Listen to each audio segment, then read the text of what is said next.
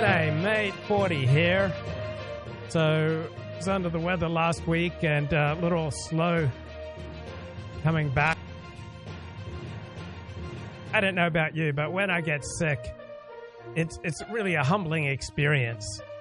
And I was reading recently about how depression has its evolutionary benefits. So depression, or just feeling introspective or sad, it enables you to take time from acting and start thinking about the consequences of your deeds. So there's certainly a time to act, but there's also a time to stop acting.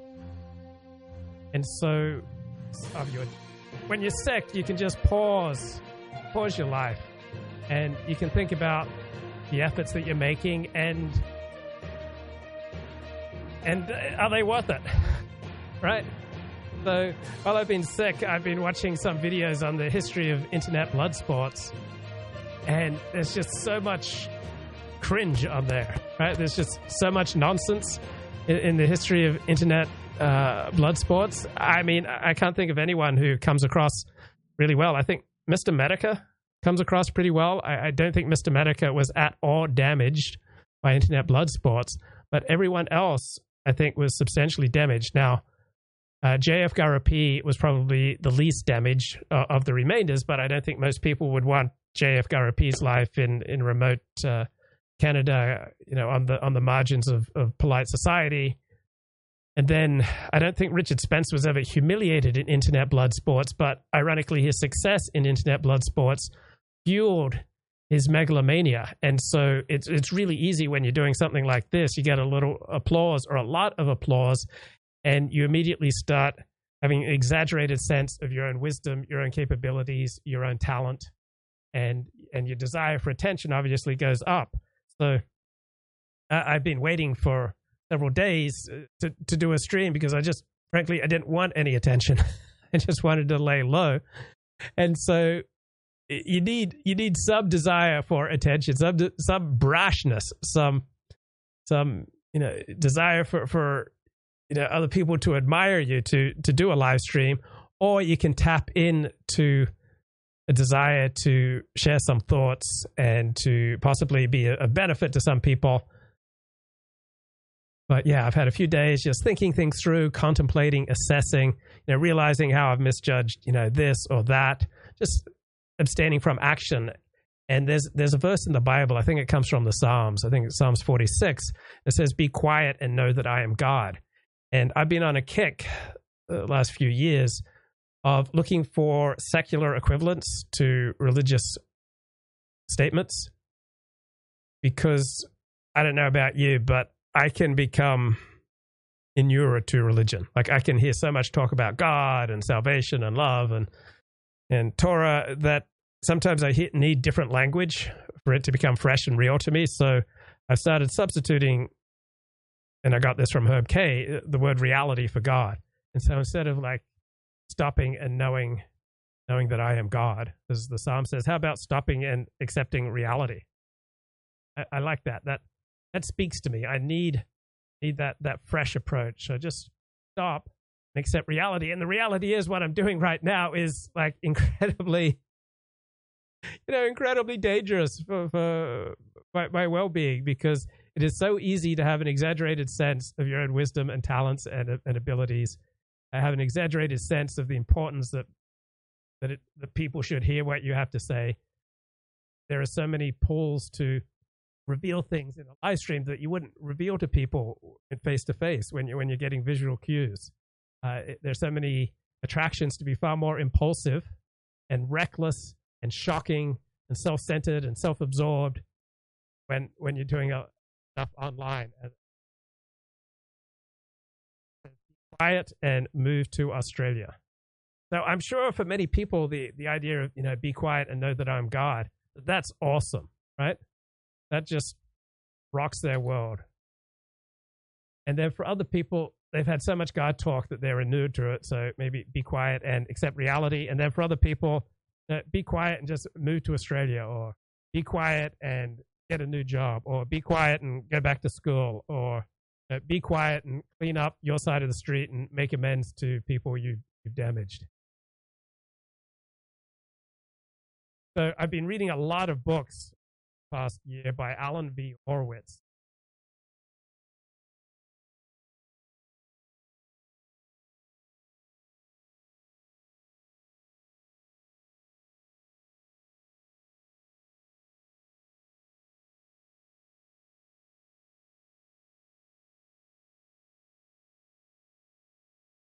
Psychiatrists use, and that dominates the mental health field.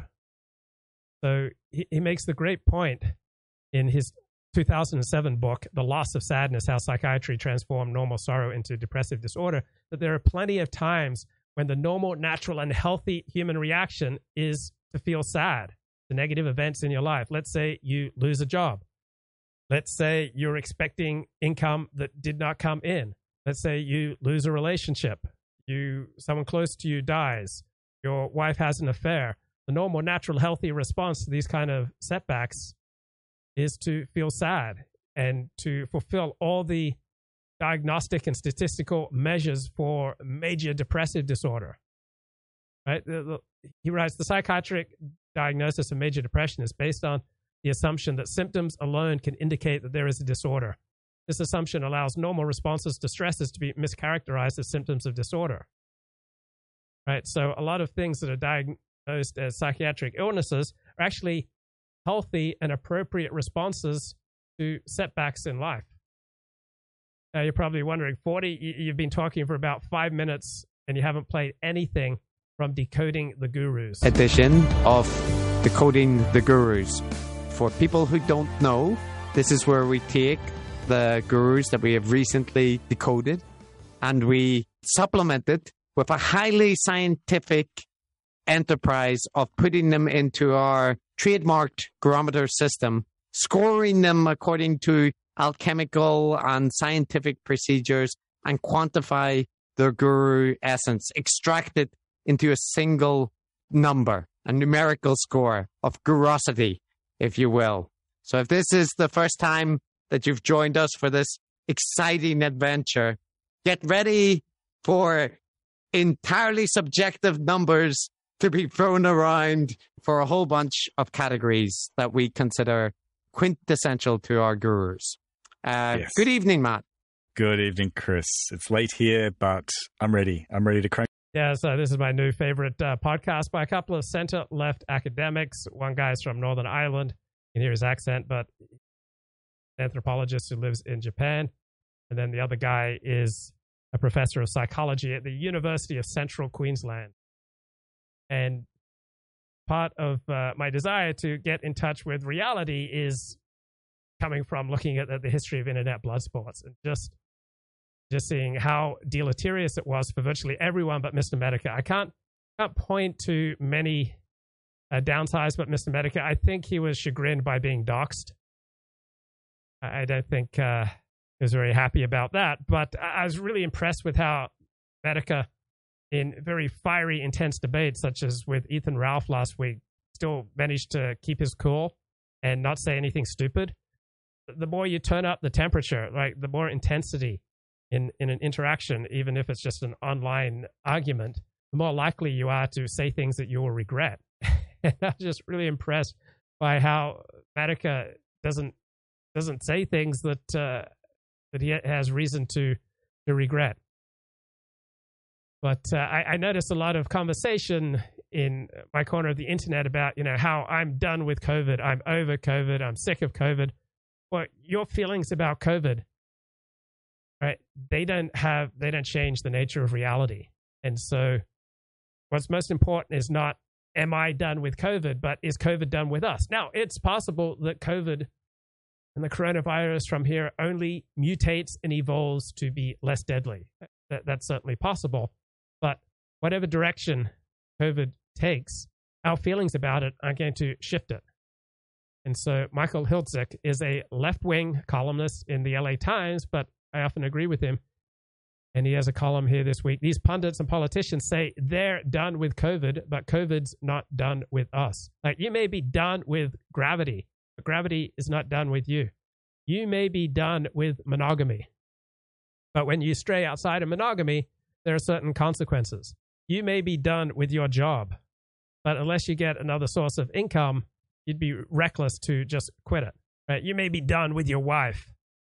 You may be done with your rabbi, right?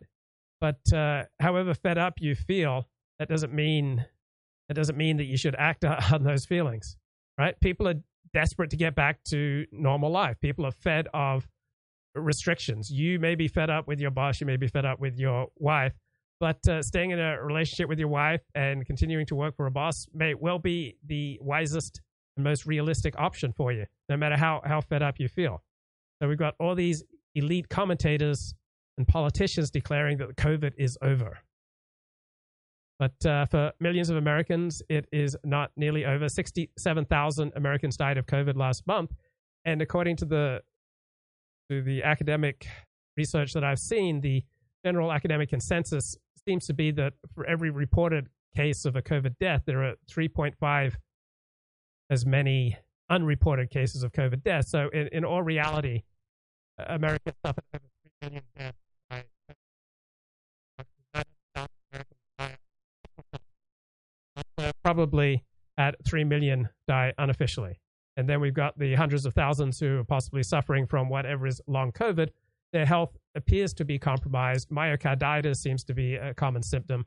And so many people, their lives are going to be damaged for the rest of their life, perhaps, or for a while by COVID. So it's just jarring to hear all these commentators say, it's over, put the masks away.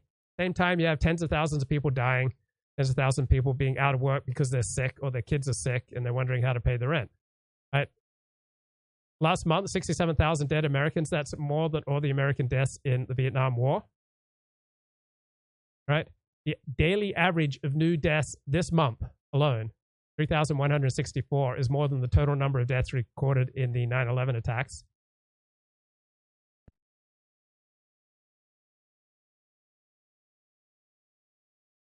Pick up the Garometer, get those numbers in there, give it a big spin. And we're going to quantify two gurus simultaneously. It's never been done, Matt. It's never been done. We're not afraid to tread new ground on this podcast. Yeah, we can handle it. It's a robust device.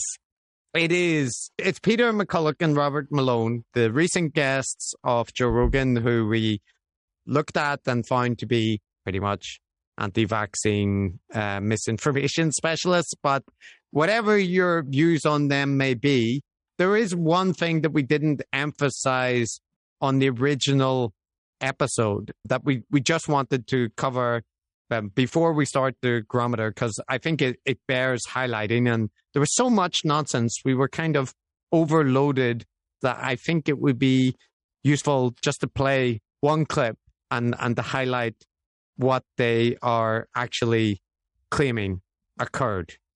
If you want to see the Johns Hopkins planning seminar called the SPARS pandemic in 2017, where they had a symposium, people showed up, they wrote up their symposium findings, they published this. It says it's going to be a coronavirus. It's going to be related to MERS and SARS. It's going to come over here to the United States. It's going to shut down cities and frighten people. There's going to be confusion regarding a drug, hydroxychloroquine or ivermectin, and we're going to utilize all that in order to railroad the population into mass vaccination. It's laid out in the Johns Hopkins SPARS pandemic training seminar. The only thing they got wrong was the year. They said it was going to be 2025. Instead, it landed a few years early. But that wasn't the worst clip I heard from McCulloch. That was a bad one, but the point, I think that clip highlights it a bit better, that like what they are alleging, it's Peter McCulloch, not Robert Malone, these particular clips, but they're highlighting that the whole thing was planned. And in particular, they want to highlight this training exercise that Johns Hopkins had, a kind of pandemic planning preparation exercise. And because they talked about a potential coronavirus and kind of game planned how to respond to it, that shows that this is not a natural virus, right? This is a thing which the globalists are releasing. Yeah, I think there are probably, a lot of great critiques of the conventional wisdom and the WHO and the CDC, but they're not coming from Doctors Malone and McCullough, right? These guys have been ridiculous. In order to induce their vaccination campaign.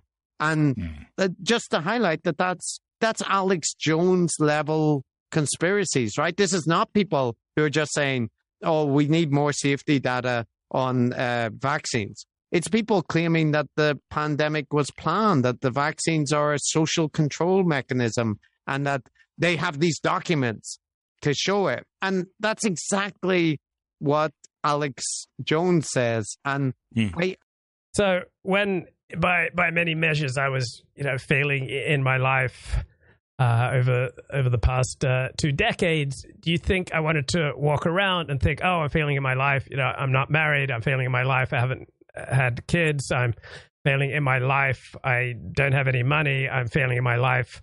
I'm not, building a lucrative and rewarding and respectable career. Do you think I wanted to think about, oh, I'm failing in my life. I'm not adequately preparing for retirement? I think I wanted to think about, oh, there are these, various people that I've damaged and I haven't made amends to them. No, I didn't want to think about that. Instead, I wanted to kind of twist my view of life so that I could think about myself as, a brave truth teller. And I had, I despised the careerists. I despised the normies. I was smarter than the normies. I could just, I could pierce through the confusion and the nonsense that constituted conventional wisdom. And I was sharper and better than the normies. And now at age 55, I'm becoming increasingly respectful of the normies.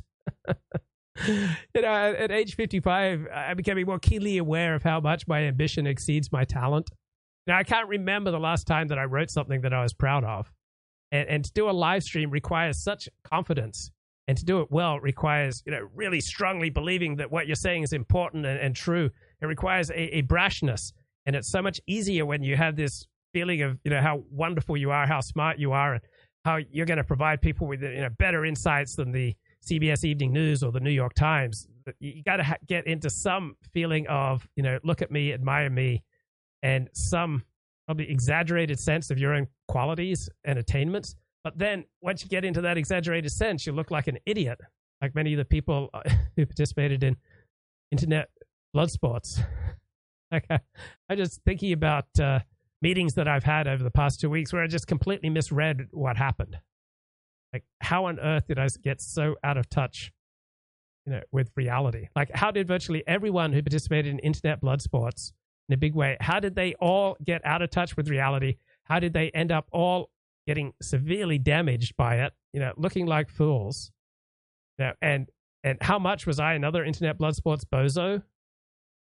Right? I'm increasingly seeing that life from the normie perspective, that there's a lot more wisdom there. But I didn't want to think about how I was failing through normal assessments. I just wanted to think about I'm the hero, right? We all want to feel like we're the heroes of our own story. I'm re-listening to this excellent course, Effective Communication Skills by Dalton Kehoe. Lecture 10, Protecting the Self in Face-to-Face Talk.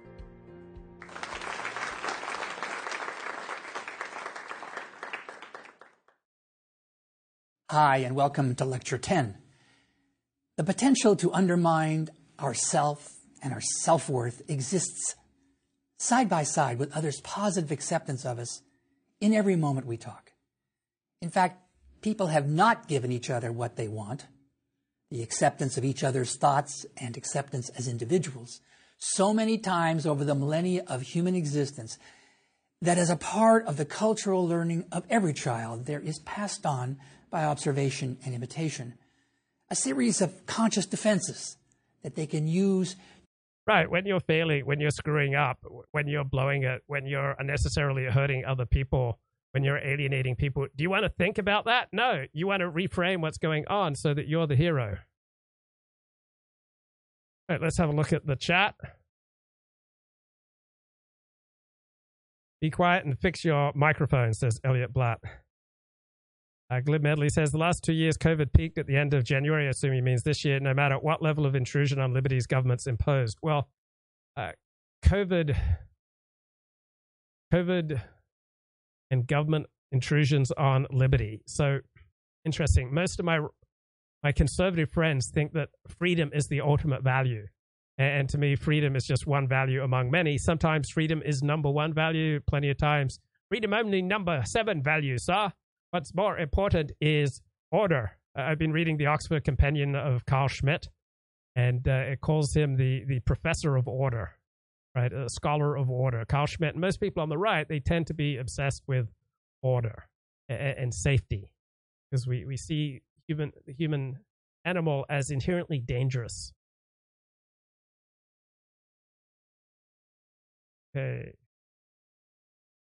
Have a look at the chat. Everyone will get COVID. We will be depleted of all those who are susceptible, the unvaxxed, heavy, the old, sick folks. That is assured. Possibly the lab leak is the cause. When did he become such a company man? Gordy became such a company man when he realized what an idiot he was in a lot of things, when he realized that the intellectual respect he was according to people was overdone. For example, when the Kofter's critique came out, and all these people who'd based their worldview on Kevin McDonald's thought, such as Greg Johnson and Richard Spencer, then wouldn't even engage with the Kofter's critique. When I saw how pathetic the alt-right response was to the Kofter's critique, I thought, okay, these people aren't nearly as smart and wise as they initially sounded to me.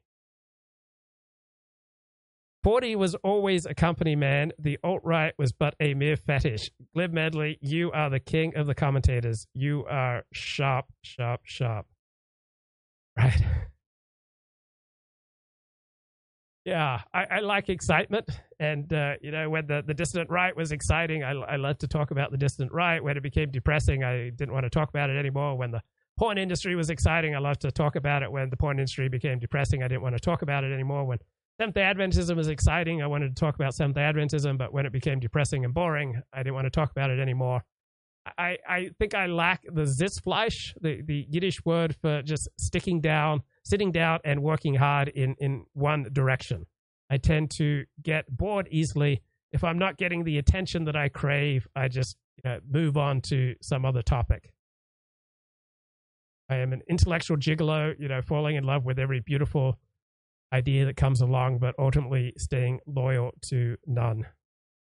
Elliot Blatt says, why can't we have a collegial conversation about COVID numbers?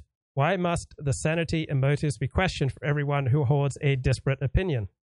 I don't think that sanity and motives are questioned for everyone who holds a disparate opinion.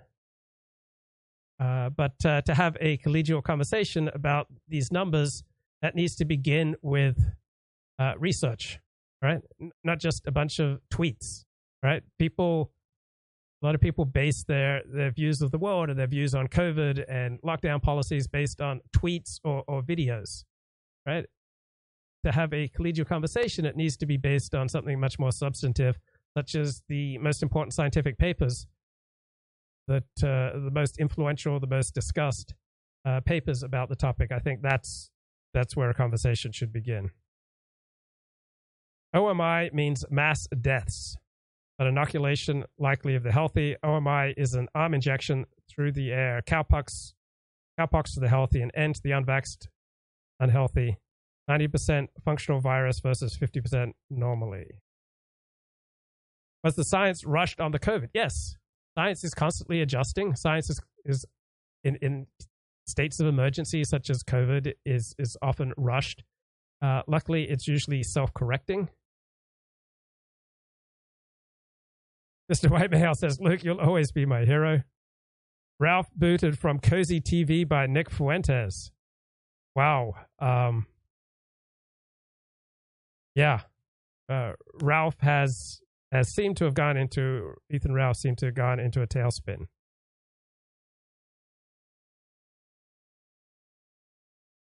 Freedom of your own bloodstream should be in the Constitution. Maybe, but your bloodstream affects other people, has the capacity to affect other people. So if you can transmit deadly disease to other people, to me, that puts limits on your freedom. So there are limits on all freedoms. There are limits on what you can do with guns and what you can do with cars. There always have to be limits because freedom is just one moral value amidst a constellation of value.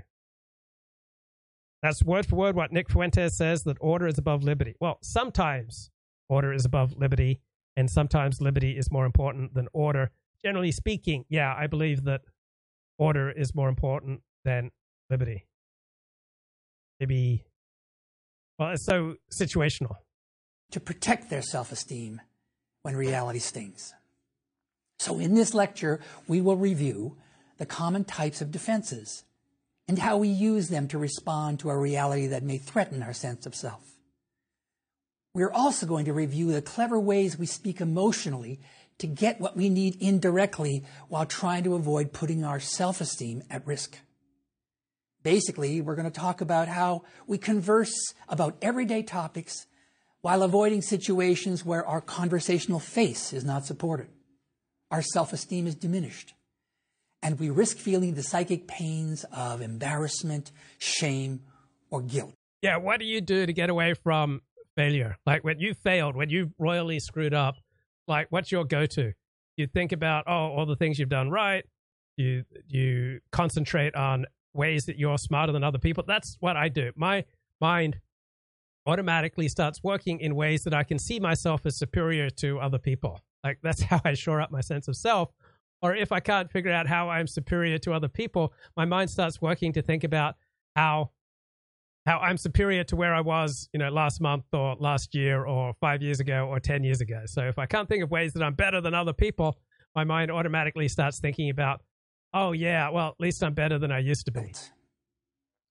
Now, to do that, we have to take a little step back at the turn of the century again. You remember while Mead was inventing his cognitive model of the conscious self, the I and the me at the turn of the century, it turns out Freud had already invented a tripartite model of the personality. He called its constituent elements the id, ego, and superego. As locked in an iron cage. At times, I mean, we're all girded by reality. We're all limited by gravity. So I think that we're all stuck in an iron cage together is a particularly useful metaphor for international relations. But there, I think my favorite dream, like the dream that consistently makes me happy, but I think it's been years since I've had this dream, is that I'm floating away on a hot air balloon. I think the last one, I floated away all the way to New Zealand. And so, you know, that dream of ultimate freedom, you know, floating away in a hot air balloon, I'm sure that's a useful metaphor. So sometimes, yeah, we're all locked in an iron cage together and there's no way out. I think that's often the most useful metaphor, but it's a really happy metaphor to think about, oh, floating in a hot air balloon. Liberals fetishize BDSM, conservatives fetishize adultery, liberals value equality, conservatives value obeying the rules, says Glib.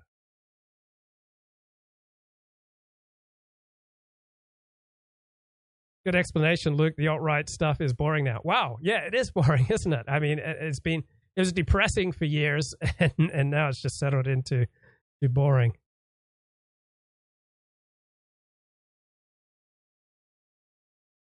What's the column heading on the right? I can't see with your video over it. Okay, so hey, let's go. Caller, Elliot Black.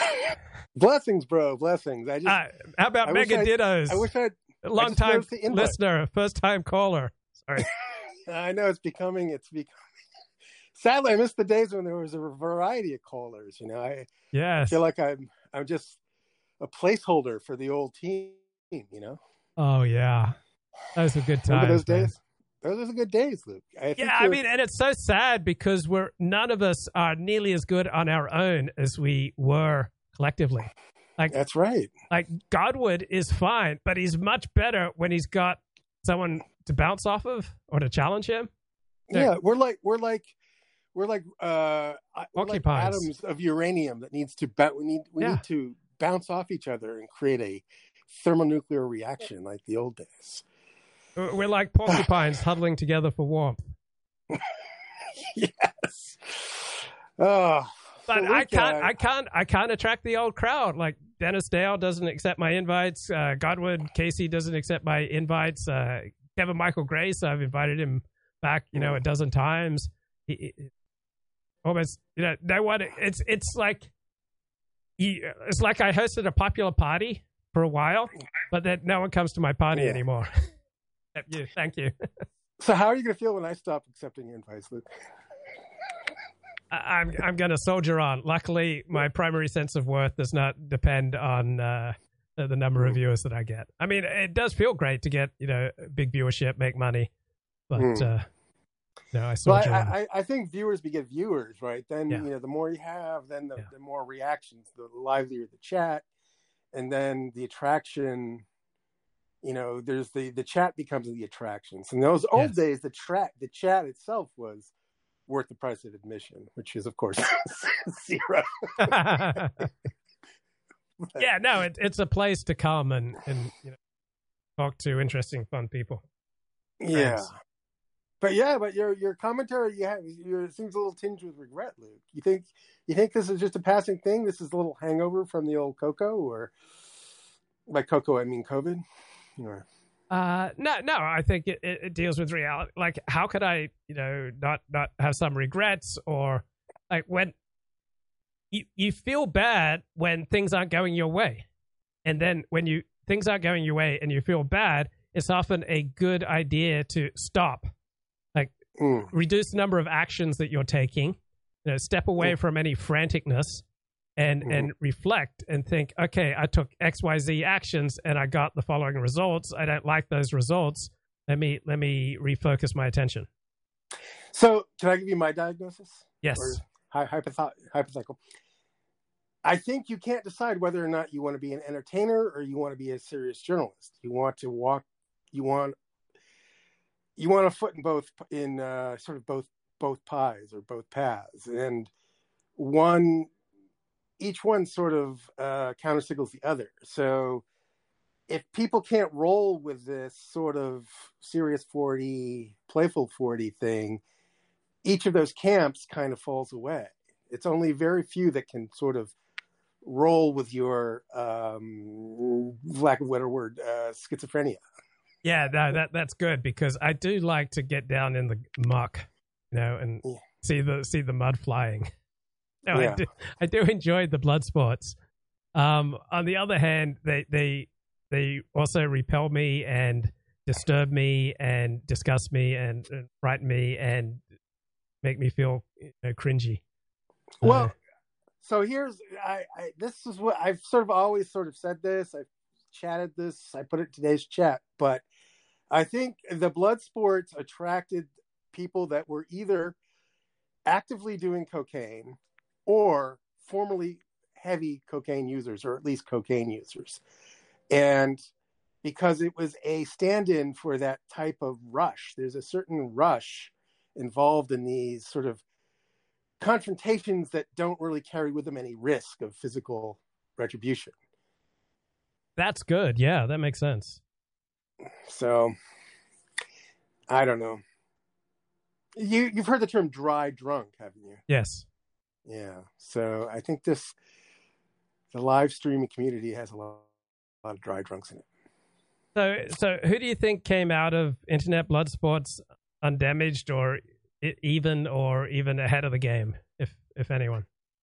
Well, like you say, I mean, Medicor is excellent. I mean, and he has very serious health problems himself, I'm sure you've learned, and.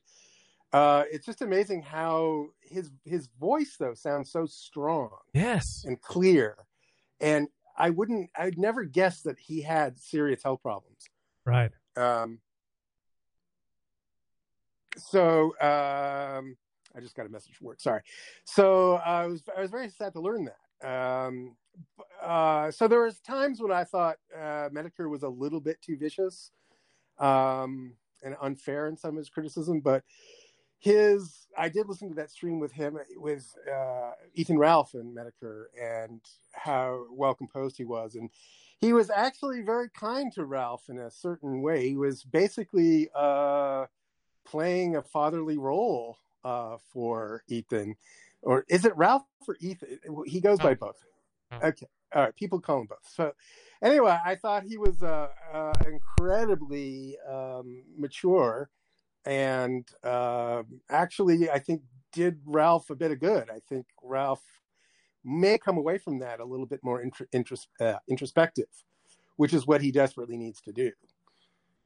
Yeah, I think Medica and Red Bar, they're both they're both pretty well situated in reality. Yeah.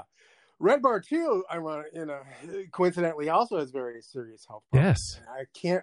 You can't but help but think if that's what it takes to get people to become a lot more mature in their outlook. Yeah, I think it's probably not a coincidence that people who struggle with serious health problems, it probably does have an effect of situating them more in reality. It makes it more difficult to live in delusion. Yeah. So that is probably the saddest commentary. You know, youth is wasted on the young, they say. Now, go ahead. No, I lost the thought. Go ahead. Oh, so I was just thinking, I can't think of many times when Richard Spencer got humiliated on internet blood sports, but the humiliation came from the consequences of internet blood sports, or the real, when he tried to take internet blood sports into real life. Yeah, as a guy I can never figure out. You know, he has a certain chameleon quality, because he is, you know, as you've noticed, he's very intelligent. He's very well educated, and he has a certain playfulness that I think is an attractive quality, you know. And he does sort of keep your attention, but he will sort of seemingly turn your back on you at the second that you're not don't support his current direction, you know. And Nick Fuentes, in some senses, became the most successful from internet blood sports. He got over 50,000 live viewers for his election night stream. Like he built a larger audience than anyone else, but I don't think many people would like the real life consequences that he suffered. No, that's true. And incidentally, I don't know if you know this, but way back when, this could be 3 years or more, Ralph and Fuentes got in a ferocious fight on, I think, JF's stream. I think JF was in between it all. This was just right around the period where JF left Worski. So more or less on that day or the subsequent day, right in that time period. And they would just trade barbs of the most vicious kind at one another. And it was kind of ugly to sort of even listen in on. And then I think they just sort of patched things up strategically just because of the optics of it all. But it's just interesting that they both find themselves in this these compromised positions. But it also just shows you, like, you know, had I been around, you know, had the internet and had live stream been around when I was in my 20s, who knows what mistakes I would have made, you know? I'm just lucky that it all came around when I was a lot older. Yeah, and Halsey English, I don't know if he got damaged. I'm not aware of any serious damage that he sustained from internet blood sports. No, but he's in our age bracket, so. Right. Probably helps to be older and to be married and to have kids and to have, you know, a job outside of IBS. Yeah. But, you know, that fact makes our streaming a lot less, you know, engaging and attractive to younger people. They're living when those emotions are very raw and they really want to express them and they get wrapped up in them. And, so what do you say to yourself when you suffered a humiliation, a failure? Like I start trying to reframe it so that, you know, I try to think of ways that I'm superior to other people, or if that fails, I think of how I'm doing better now than in the past. But what do you do when you suffer a failure and humiliation? How do you deal? Oh, so usually what I do is I clench my fists really hard, and then I start pacing and muttering and shouting expletives. Yeah, and aside from that, I mean, do you are you like me? Do you go to, well, here, I try to think of angles by which I'm superior to. Yes, so I go down the list. It's sort of like the Kubler-Ross, the stage of grief. Yeah. But I go through them in about, you know, 10 minutes rather than multiple days, you know. I first look for someone else to blame, you know? Yeah. Is there any way I could pin this on somebody else? And then I finally realized that it can't be done. You know, then I say, is there any way that I could mitigate my own stupidity? Can I make an excuse for my stupidity? Right. Yeah. And then I go through the lines, and then, you know, and then it just, and then, you know, it goes down the line, and finally it's just complete contrition. Yeah. And then self-loathing. So that's how I deal with it. There's no, and this is why, this is, you know, repeated failures, the failures that kind of stack up over the years. This is what ages people. This is why people always have this careworn look about them, because they've been ruminating on all their failures for so many years. It's just taking its toll on their soul, you know? And depending on the severity, intensity of these failures, you can just look at someone's face and kind of know what they've been through. Yeah, I'm struck about how my mind, you know, is just doing somersaults and you know, just completely making a pretzel out of whatever, you know, logic or values that I swear I hold dear, because, you know, when I need to, you know, I frame things just in a completely opposite way to try to shore up my sense of self. So for a while, I felt better than other people because I was less likely to gossip. And then I started making a living from writing an internet gossip column. And so I reframed it as I was a brave truth teller. But it's kind of sobering how reckless I am with my logic and with my values. It just constantly adjusting them so that I feel good about myself. Yeah. I mean, that is, though, it is the mark of, ultimately, once you've sort of suffered a bunch of failures and disappointments and so forth, and then you've owned them, and, you know, you've made amends, you've taken responsibility, you've done all those things. The fact that you've gone through that just sort of makes you instantly trustworthy in the eyes of other people, if you're a person that can do that. Yes, right? Because there's a certain mindfulness, a certain attentiveness that you have to situations that people pick up on, and then they immediately feel safe around. Versus someone like an Ethan Ralph, who won't take responsibility for his actions, right? They give off this sort of restless, unpredictable vibration that people really don't trust. Yeah. So there is something to be gained from actually owning up to your mistakes. It will pay dividends in the long run, but nobody wants to, you know, myself included, nobody wants to drink the bitter medicine. Yeah. We're not trained to take, well, we used to be, but the media, you know, the culture we're in is so hedonistic.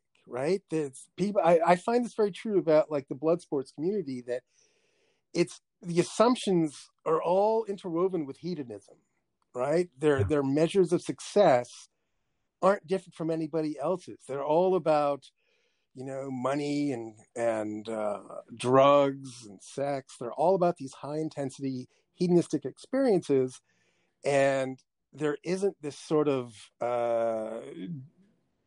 dimension of maturity in there at all. There's very few seem to have a critical distance on that. They're just living it and experiencing the repercussions in real time.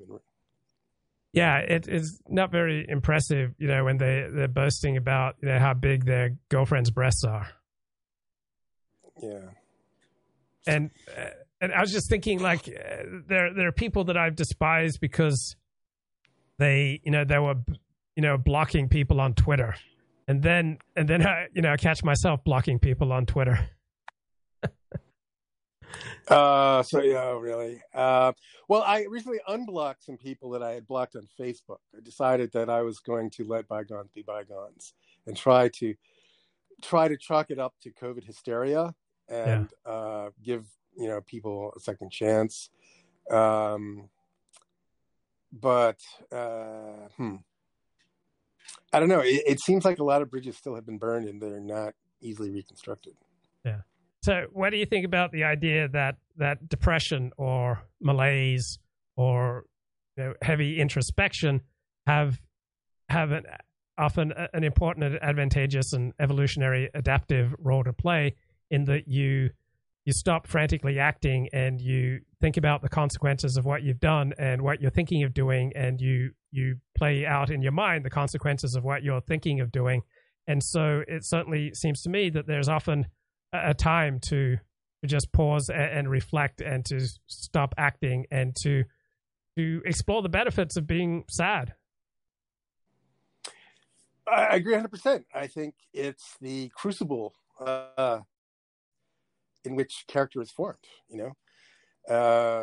if you didn't feel, if doing stupid shit didn't make you feel bad, people would always be doing stupid shit and life would not be livable. There would be chaos. Right.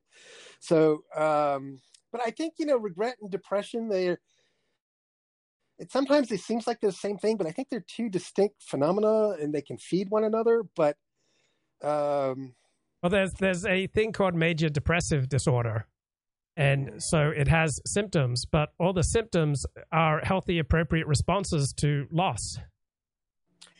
Right. And then, so then you have depression, antidepressant medication, and this kind of sort of hacks your body to override or not hear the signal associated with loss. I don't know, it seems like that could stifle somebody's maturation. Oh, of course, there's got to be a downside to everything. So, recognizing that there's some people get sick from. I got to be careful here, but you know what I'm talking about. You can take medicine that, let's say, is beneficial 99.9% of the time, but you might have a negative reaction. Or some people are still alive because they didn't wear a seatbelt. So overall, seatbelts save lives, but some people wearing a seatbelt would have killed them. And so that's the random aspect of reality. Right. But, okay, so depression of the lingering sort, meaning, multiple months. Yeah, probably not adaptive. That I think is sort of comes from the physical paralysis that being emotionally depressed leaves you with in the beginning.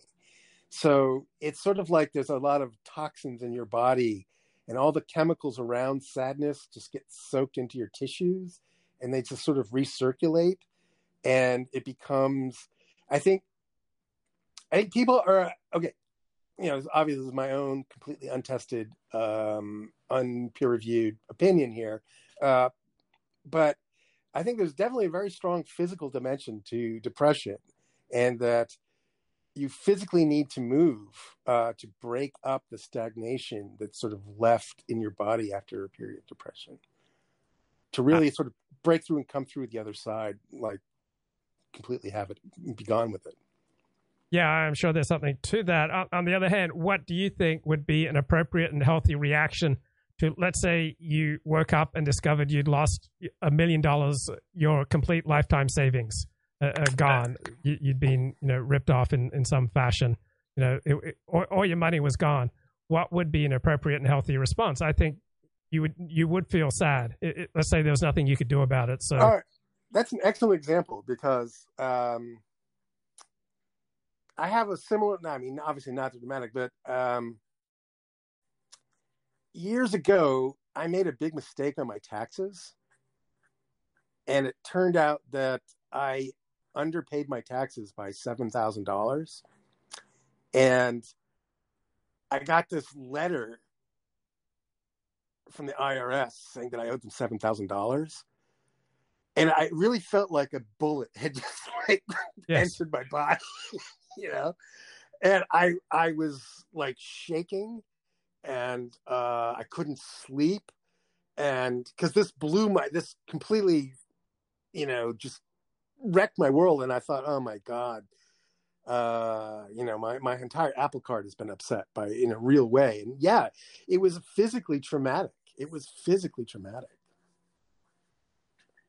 Yeah. So that's a normal, healthy reaction. I mean, it's not like you had $1 million spare and this was just pocket change. Right. That's right. It was a big hit. So, but if you were still moping about it 9 months later, you know, that is not an adaptive reaction. No, that's right. But it took me about a week to get over it until it would like stop being like my first thought in the morning. Pain. Yeah, which seems normal. I think most people in your situation would have experienced something very similar. Yeah, and it would be adaptive because you need that pain to contemplate what you did, so that you can learn the lesson. So going forward, you minimize the chances of something like that happening again. So I'll tell you another story. So a few years back, I accidentally left my car in a spot that was a temporary tow-away zone. Mm-hmm. And I came out and I discovered my car was gone, just like vaporized, you know? And like, so, you know, and I'm wondering when I finally read the signs and figured out what had happened, right? And this is like a $700 event, you know, getting your car towed, you know? Yes. And so that happened, and the years go by, and then just recently, I'm walking, you know, in my neighborhood, and I look over, I see my car, and I see it like a piece of paper in the windshield wiper, you know? Yeah. And immediately I go into this Pavlovian response. I start sweating because I'm like, oh my God, I got another ticket. I'm so mad at myself. You know, this loathing sets in and like, you know, I'm just completely wrecked just by the sight of a piece of paper on my windshield. And I get over there. I finally get to it. And it's like somebody had put this like We Was Kings propaganda in my windshield. It was just some, you know, local crusty juggler doing some, you know, leafleting. But just the visceral response that just seeing a piece of paper can create after you've had your car towed. I don't know. I guess you had to be there. No, I completely identify. I had my car towed on a Friday afternoon, so it slowed up. You know, getting home for the Sabbath, I was out about $300 or $400. It was a giant waste of time. It was a trauma, and I've experienced the same thing. Seeing, you know, a notice on my like. My first year in LA, I was racking up probably $200 in parking tickets each month because I wasn't, you know, paying close enough appropriate attention to parking regulations. Yeah. So, I mean, oh, your car dies. I've experienced that. You have a car and it dies. There's going to be a feeling of loss if that's unexpected. Oh, yeah. Okay. A car dying. Well, immediately you think, well, maybe it can be remedied. So it's not quite as intense of it as it like just disappearing from your sight completely, like not being where you expect it to be. Mm-hmm. Yeah. I don't know. But yes, having a car, yeah, major financial loss is certainly a source of pain. No question about it. Or let's say you are about to propose to your girlfriend. You've been in a happy, healthy, seemingly relationship with her for a year. And you just find out that she's been having sex with your best friend. What would be a normal, healthy reaction to that? I think that would be devastating, and it would take you weeks to get over it. Yeah, especially if his name was Luke Forward. Yeah. If 40 has been fingering your girl, he's digitally interfered with your love life. How do we get on this dismal topic, Luke? Well, the title of the stream is Be Quiet and Accept Reality. And it's just variations on the theme of sometimes depressive symptoms are healthy and appropriate response to setbacks in life. Right. Okay. But that is a good point there. Without these depressing events, you can't have real humor. You can't have true gallows humor, you know, because that's the best humor, you know, like good humor is born out of real pain, you know, and if you don't feel that pain. You can't really, if you've numbed that pain with antidepressants, you can't really have a belly laugh. You can't really understand a good joke.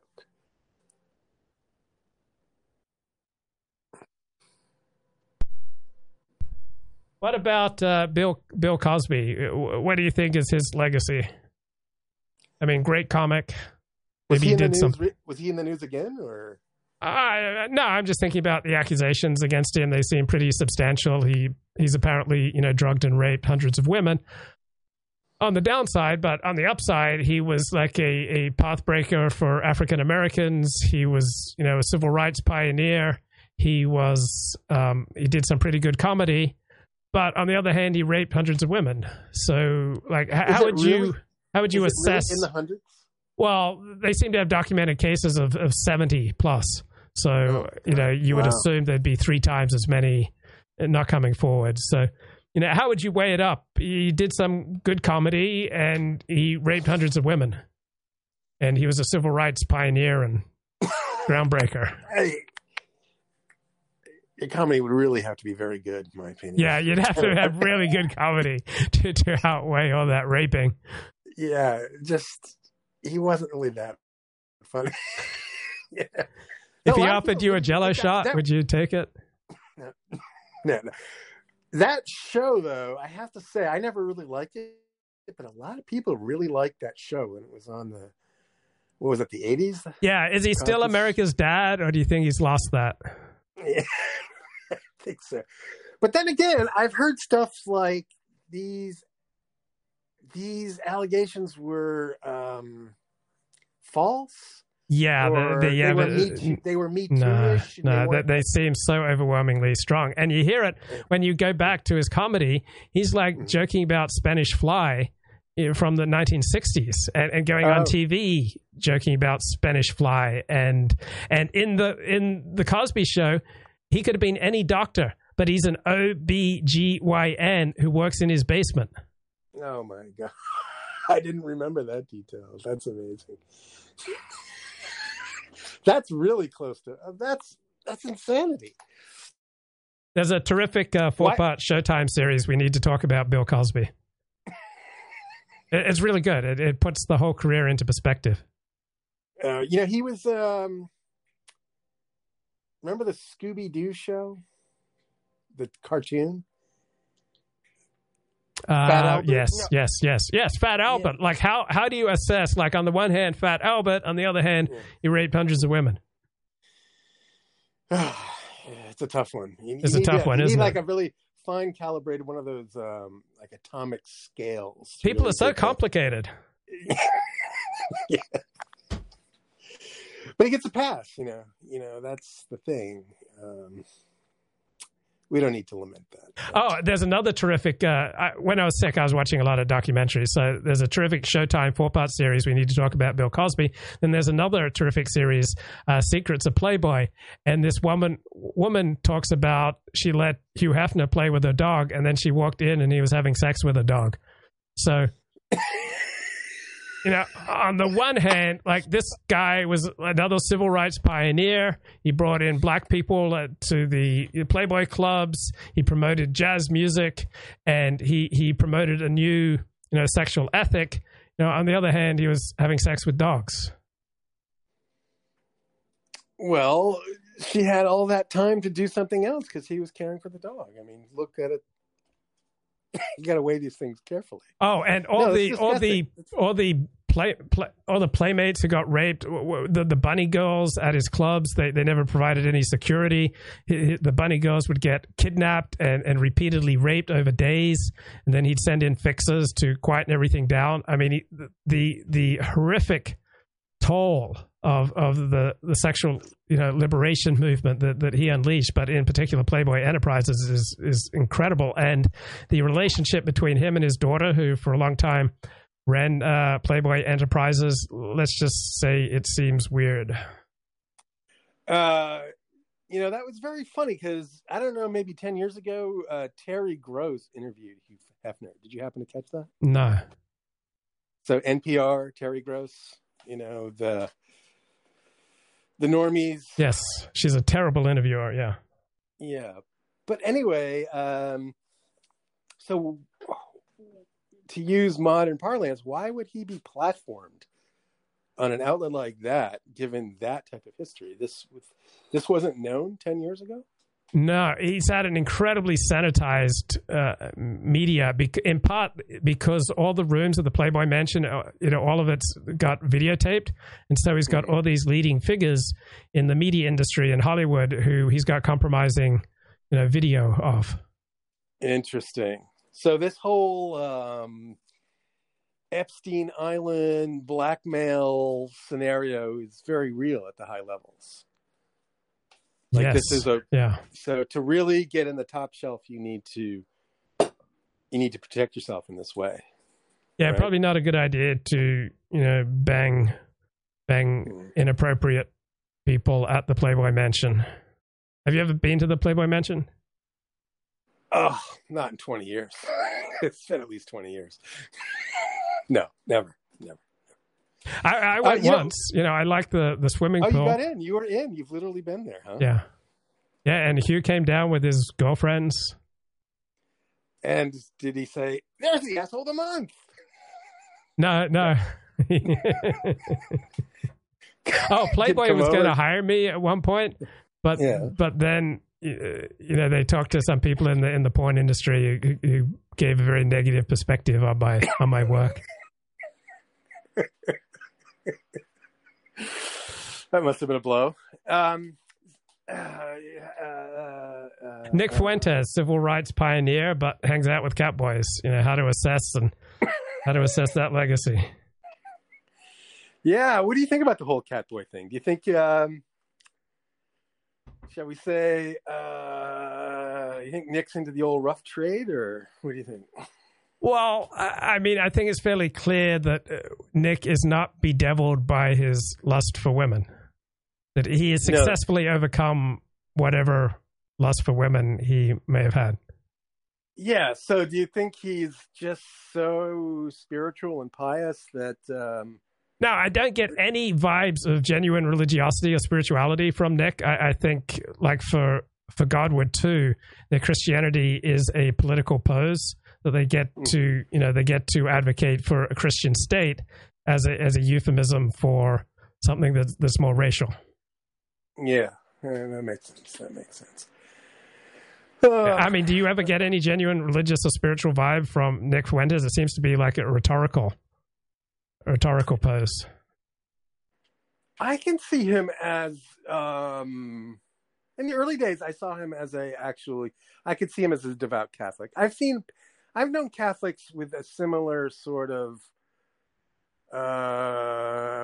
presentation that Nick has, a certain idealism. So it wasn't out of the question to me. I can't say that to me it was credible. Okay. I mean, the Catboy stuff is very eyebrow raising, let's say, but I could see him as being, a legitimate spiritual seeker. But yes, politics does dominate his worldview for sure. Right. I just don't notice any personal sacrifice that he makes on behalf of his religion. Like, what are things that he can't do or can't say because of his religion? Because it doesn't appear that he, experiences lust for women. Well, you yourself interviewed Fuentes, yes, lest we forget. Yes. And I think your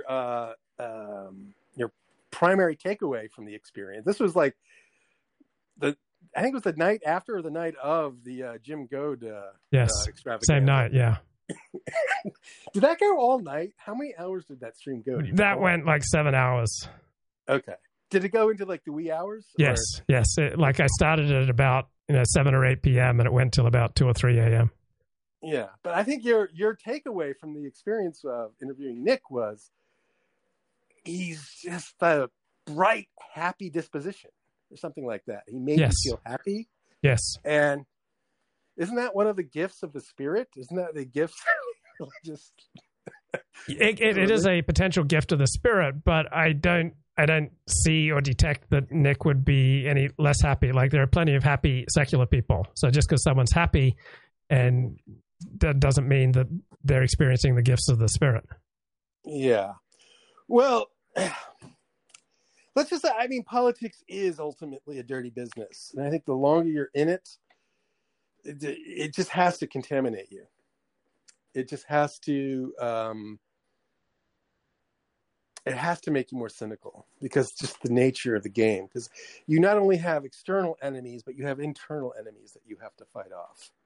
You know, you have your own team members angling for you to, who want to replace you, you know, even at the small, Lilliputian stakes that YouTube blood sports is, it's still a political game. And, you know, people want to knock you off. And so you have to look askance at a lot of people. You have to do your homework and, you know, watch your back. So that attitude, that suspicious attitude, is completely diametrically opposed to, like, the spiritual attitude. Maybe. I mean, for example, the open spiritual attitude, as I see it, is usually manifested within your own community, and plenty of religious people are not fools. So, for example, my father was never taken by a scam.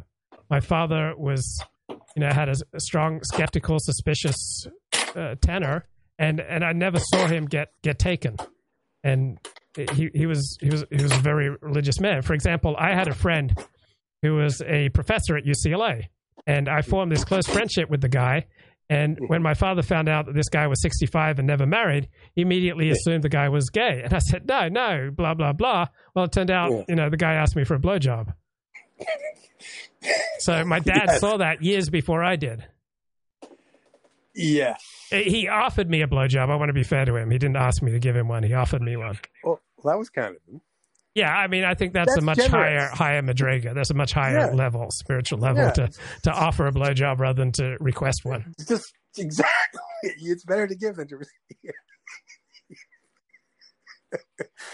So, would you be able to get on the phone to your father and tell him what happened? I don't think I did. I think I was kind of embarrassed. Oh, another thing, like, I used to run marathons when I was age 12, and so. Yeah.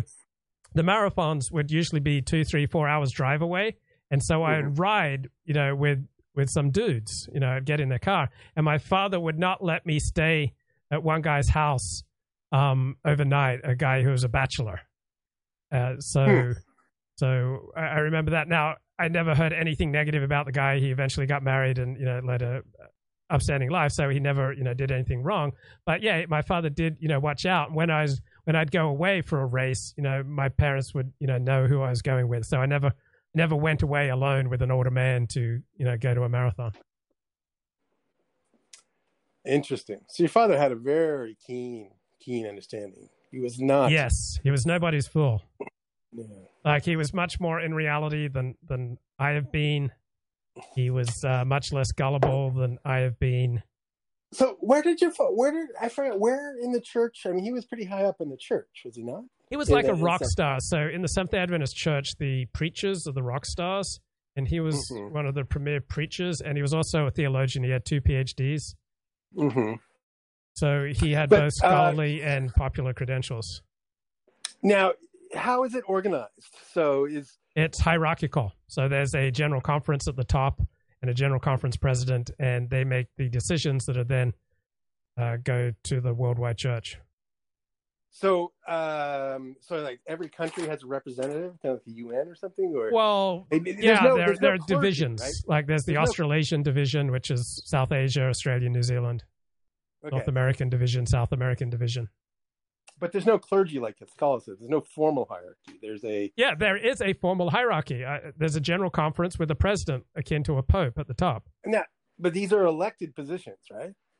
No, they're not. Well, there's some election, but it's not a democracy. The members of the church aren't voting for you. Okay. So how are these people designated then? I don't want to spurge out on this. I'm just curious. We don't have to talk about this. Yeah, the best book on this is Seeking a Sanctuary. It's a terrific book by 2 ex-Adventists. Okay, so your father was sort of like a Billy Graham type figure within the Seventh-day Adventists? Would that be fair to say? Yes. Yeah, okay. But he alienated a lot of people because he would say very provocative things. So what was the key, if it's a painful, don't have to talk about it, but what was the key theological point where he departed from, which caused this schism? Yeah, so you know how cults make predictions about the end of the world? And so the Millerite movement in the 1840s, they predicted the end of the world in, I think, 1844, on Yom Kippur 1844. And so that day came and went, and the world didn't end. So this cult had to reinterpret.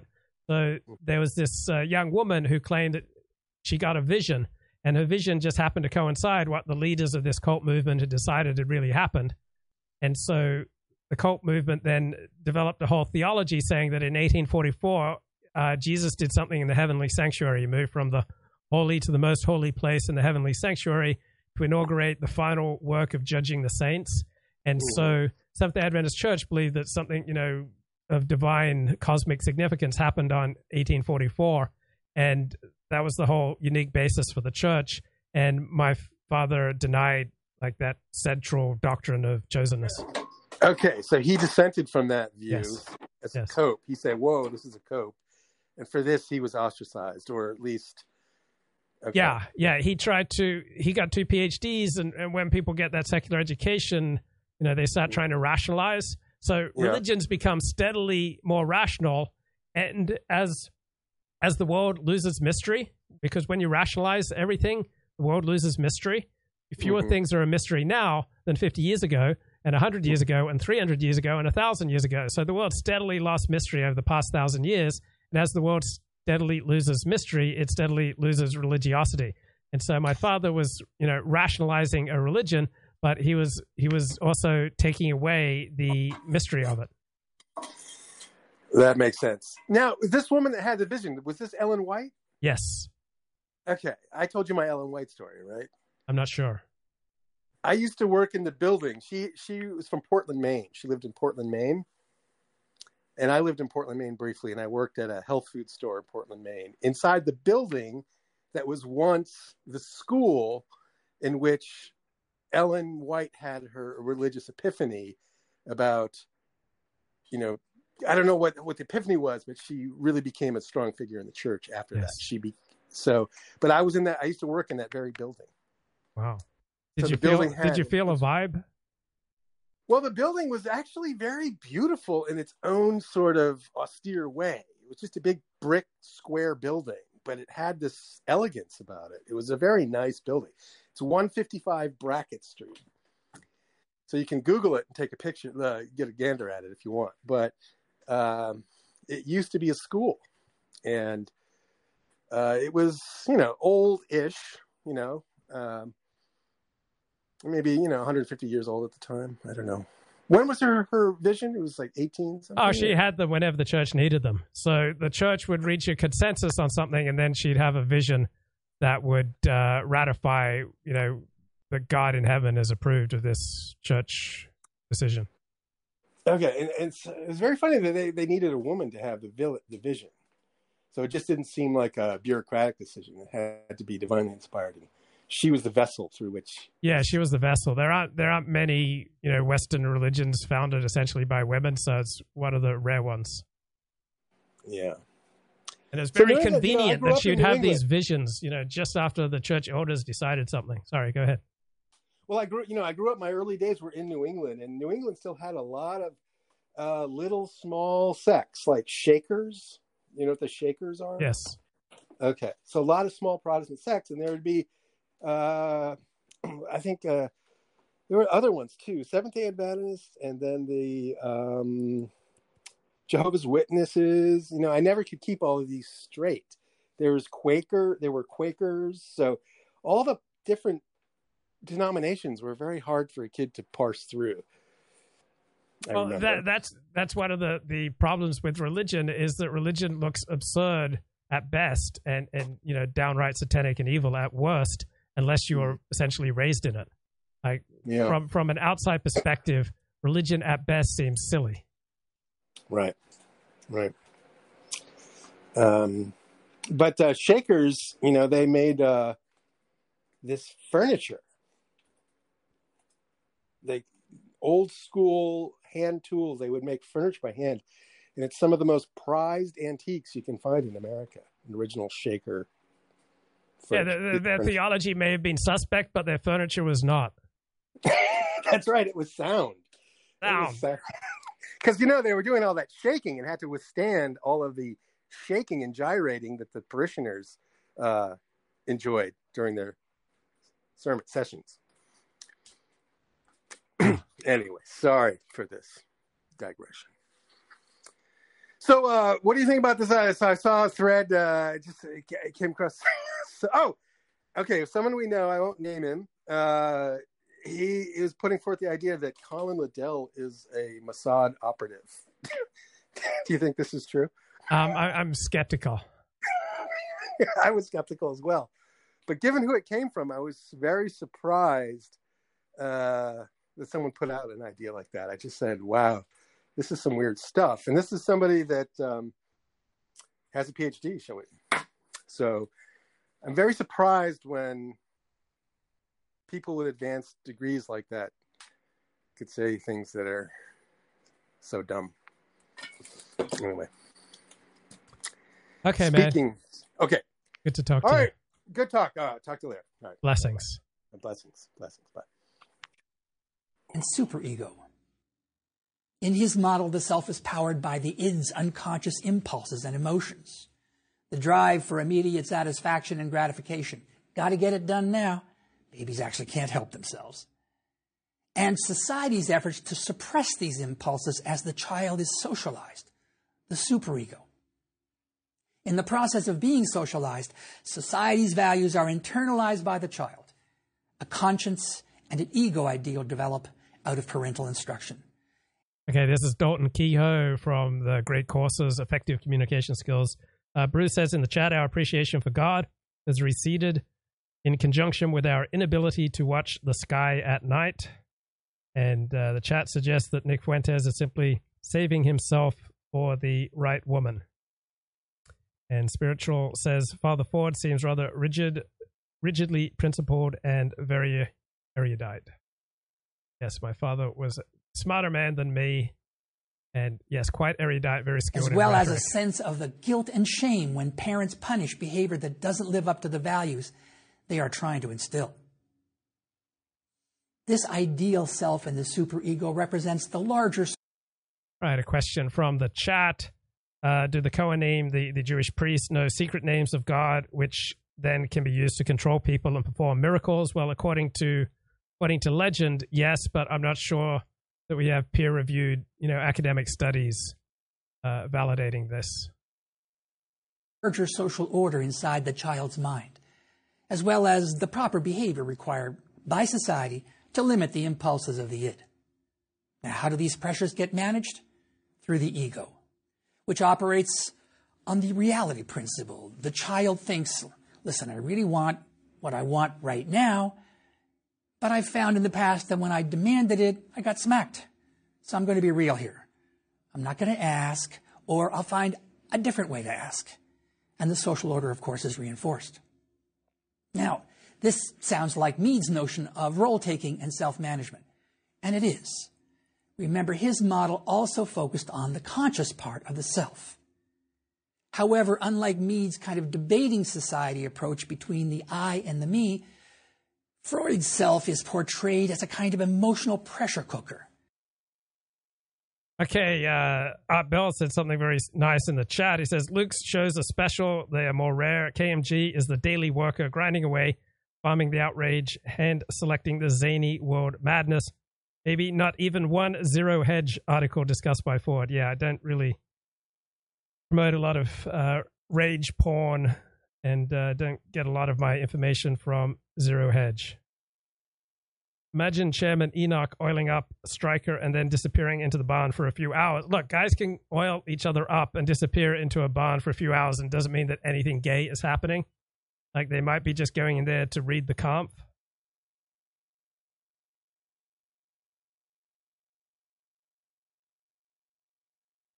All right, Why can't the distant right YouTubers get together and do shows? Like, what is it about us that makes it difficult, verging on the impossible, for us to consistently work with others? Like, why did we all splinter up, go our separate ways, when me on my own, Godward on his own, Kevin on his own, Dennis Dale on his own, Otto Pohl on his own, all us dissidents, we're not nearly as compelling, entertaining, provocative. We're not nearly as useful, not nearly as funny as when we were working together, when we're working up against each other, when we're working, you know, on the same shows. Kind of sad. With lots of psychic energy at play in the struggle between the id and the superego. Now, we do get by in the world without always doing things the way the world wants us to. We make unthinking decisions that get us what we want right away, and sometimes we get caught. When I was finishing up my doctorate, you worked late into the hours all the time, and I was working late in my office at York University. At that point, York University was still surrounded by open fields and lots of rural roads. And I wanted to get home quickly. It was 4 o'clock in the morning. It couldn't be a problem. I come to a four-way stop in the middle of nowhere in the middle of the night. Now, nobody's around. So what do I do here? Do I just stop and do the formal, you know, pause and then go ahead? Nah, I'll just roll right through it. And all of a sudden, the whole world lights up. Turns out there's a cop sitting there in the dark, I don't know, doing his paperwork, something like that. And he suddenly becomes the superego of the society, catching me up when, in fact, I thought I was getting away with something. And looking at the chat, Bruce says, when we witness a natural wonder, it reminds us of our finitude. Or humans used to have the most grand of natural wonders, stars anywhere and everywhere at night. You don't get to see many stars in Los Angeles because of the visual pollution. And Spiritual Mamza says that Ove flamed out. What happened to Ove? What, he imploded. He's still around, but shunned by a lot of people. Is he still doing shows with based takes? Remember that. I've been playing a little bit of my father there. Maybe I have some of my father's creaturely impulses.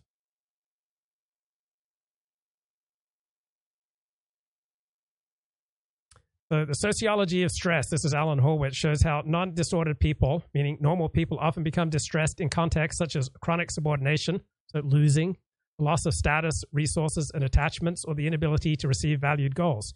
So if you're losing at life, if you're losing status, losing resources, losing attachments, not achieving your goals, you're going to feel down. That's normal, natural, and healthy. It's not, you know, a major sickness. Evolutionary psychology indicates that distress arising in these contexts stems of psychological mechanisms that are responding appropriately to stressful circumstances. A diagnosis of a mental disorder, by contrast, says these mechanisms are not functioning as they are designed to function, but the American Psychiatric Association's DSM, Diagnostic and Statistical Manual, treats both the natural results of failing at life, or suffering loss in life, and individual pathology as they're both equally mental disorders. And so we've got all these social groups that benefit from the promotion and conflation of normal emotions with dysfunction. You've heard about the military-industrial complex. Well, we've got a mental health industrial complex. So we vastly overestimate the number of people who are mentally ill, and we're not focusing social policy on those who actually need treatment. Instead, we continually enlarge the social space of pathology into the general culture. Is a little bit from Decoding the Gurus. I don't know if I played this clip, but this one was another really extreme one that I thought it would be good for people to hear. So here you go. And we've had a giant loss of life, a giant number, millions and millions of unnecessary hospitalizations. And it seemed to me, and I've told Tucker Carlson and many others, it seems to me early on, there was an intentional, very comprehensive suppression of early treatment in order to promote fear, suffering, isolation, hospitalization, and death. And it seemed to be completely organized and intentional in order to create acceptance for and then promote mass vaccination.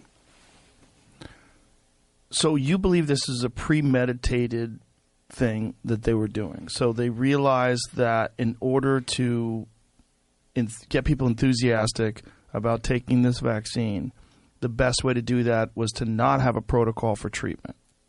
It's not just my idea now. It's completely laid out by the book by Dr. Pam Popper, the book recently published by Peter Bregan, COVID-19 and the Global Predators, We Are the Prey. We Are the Prey. Yes. And you did play that one. And it came in at about 2 hours in, 2 hours and 2 minutes, if people are keen to focus on it. Yeah. So at the time when we were recording that, we'd just listened to so much of this nonsense, frankly, that... So depression is a little bit like a mini lockdown, right? When things go bad in your life or you suffer some setbacks or you lose an attachment, you lose resources, you don't achieve your goals, the normal, natural, and healthy response is to lock yourself down a bit, to abstain from going out and taking action in the world, and instead pause, reflect on whether your actions are actually serving you, because they haven't been serving you very well, so you need to stop acting, you need to stop going out, you need to stop, getting social, you need to stop, trying to change the world, and reflect on what could be a more useful approach. So sometimes depression, sadness, introspection, staying home, reflection is adaptive and normal and healthy. And so too for communities, when you've got a raging contagion, maybe staying home is like a healthy response. So looking at this Michael Hiltzik column in the Los Angeles Times, it's jarring to hear elite commentators say, it's over, put the masks away. At the same time, you have thousands of people dying, being out of work because they're sick or their kids are sick, wondering how they're going to pay the rent. Emergency room doctors, everyone who's checking out our groceries, serving our food, they ought to be offended. They're not done with COVID. So this phrase, done with COVID, this smug, unfeeling phrase, writes Michael Hiltzik, comes from Barry Weiss, right-wing pundit who railed against COVID restrictions on the Bill Maher show. Some of it just slipped by us. In fact, some of the leads like that was just so crazy. So we didn't talk enough about it. But yeah, if you want to go back, it's about 2 hours in. That's where the crazy really gets going. So just to be clear, he's saying that the pandemic was planned. So Oswald Spengler says, is the pharmaceutical industrial complex a separate entity from the mental health industrial complex? There are many ways in which they're part of the same complex, and there are ways in which it's separate, because the pharmaceutical industry does not just specialize in depression. But the pharmaceutical industry, I'm sure, does some good, and the mental health industry does some good, but they also both do a great deal of harm. And they pathologize what is normal, natural, and healthy. Sadness, right? When life doesn't go your way, when you suffer loss, is a normal and healthy response. When you've got a raging influenza epidemic, social distancing and staying home is probably a healthy response. That it was orchestrated, one. Two, that they deliberately suppressed life-saving early treatments, by which he means hydroxychloroquine and ivermectin, which would have saved people lives, so deliberately killing people, and did all this to put the population of America, I suppose, into a state of fear so that they would be forced to take these vaccines, which he thinks are dangerous and don't work. And this is not why this is a postscript to the episode before we get to the Grommeter, but just to point out that there's a guy online called Vinay Prasad, who's a doctor who produces content online about COVID and that kind of thing. And he wrote a thread responding to the claims made recently on Joe Rogan, right? And he very much took a line of, I disagree with them about the dangers of vaccines, but they raise very important issues. And if you read it, you come away with the impression that despite getting some things wrong, these are important voices that we need to have. And it's... Yeah, I'm impressed by the very low quality of the discourse in support of Joe Rogan. Like Michael Shermer is like praising, you know, Joe Rogan's apology and got all these pundits in the media saying that, you know, Joe Rogan is this important voice. I'm sure Joe Rogan does some good work, but he's overall, the quality of his show is moronic. The quality of his thinking is moronic. He doesn't even realize that there was a moon landing in 1969. He thinks, oh, maybe it was faked. He has no ability to judge reality. It's frequently a stupid show, and you will leave listening to it, you know, dumber than when you started listening to it. Yeah, there are some good shows on it. Overall, the quality of the discourse is moronic on the Joe Rogan show. It's good that Joe is introducing this discussion to the public, and what he didn't touch on was any of this, right? Like this kind of thing, or the promotion of HIV/AIDS denialists, or RFK Jr. anti-vaxxers. Like, the claims made are sanitized into a version where it's reasonable disagreement. And I want to point out that this is a step which often happens, and then people will respond and kind of say, so you're against free dialogue, and you're against, you know, you want to close down all debates. And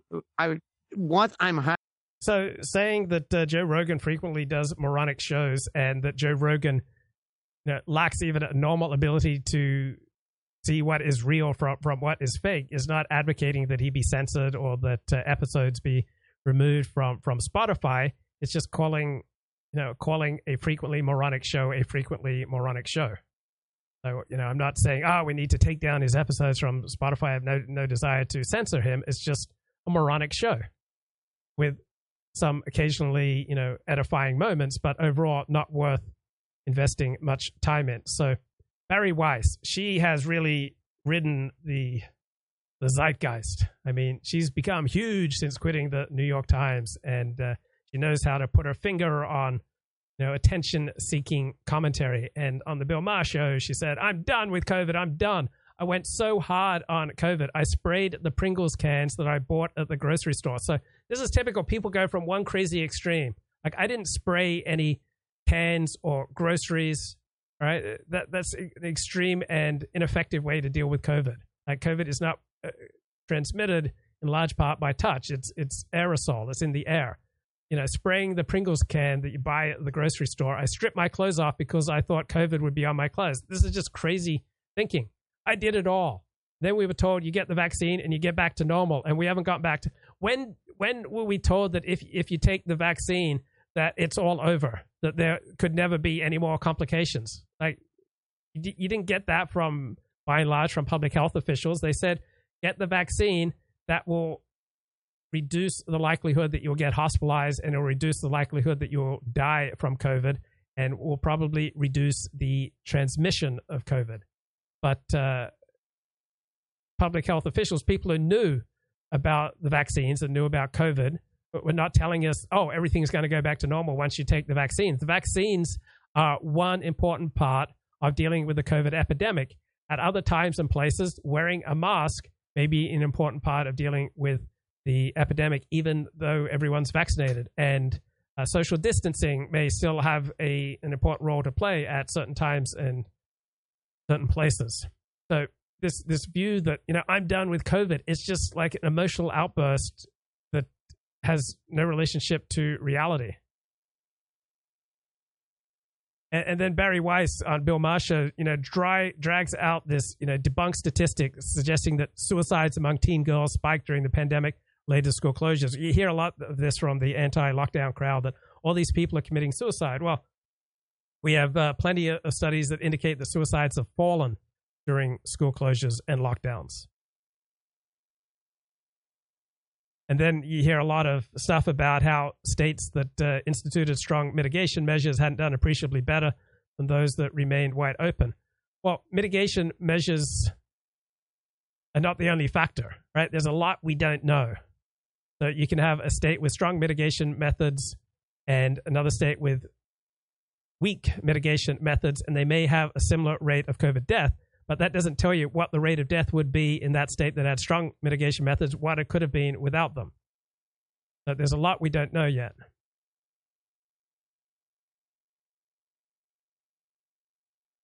if we look at excess death rates, then we would be looking at well over 2 million deaths from COVID.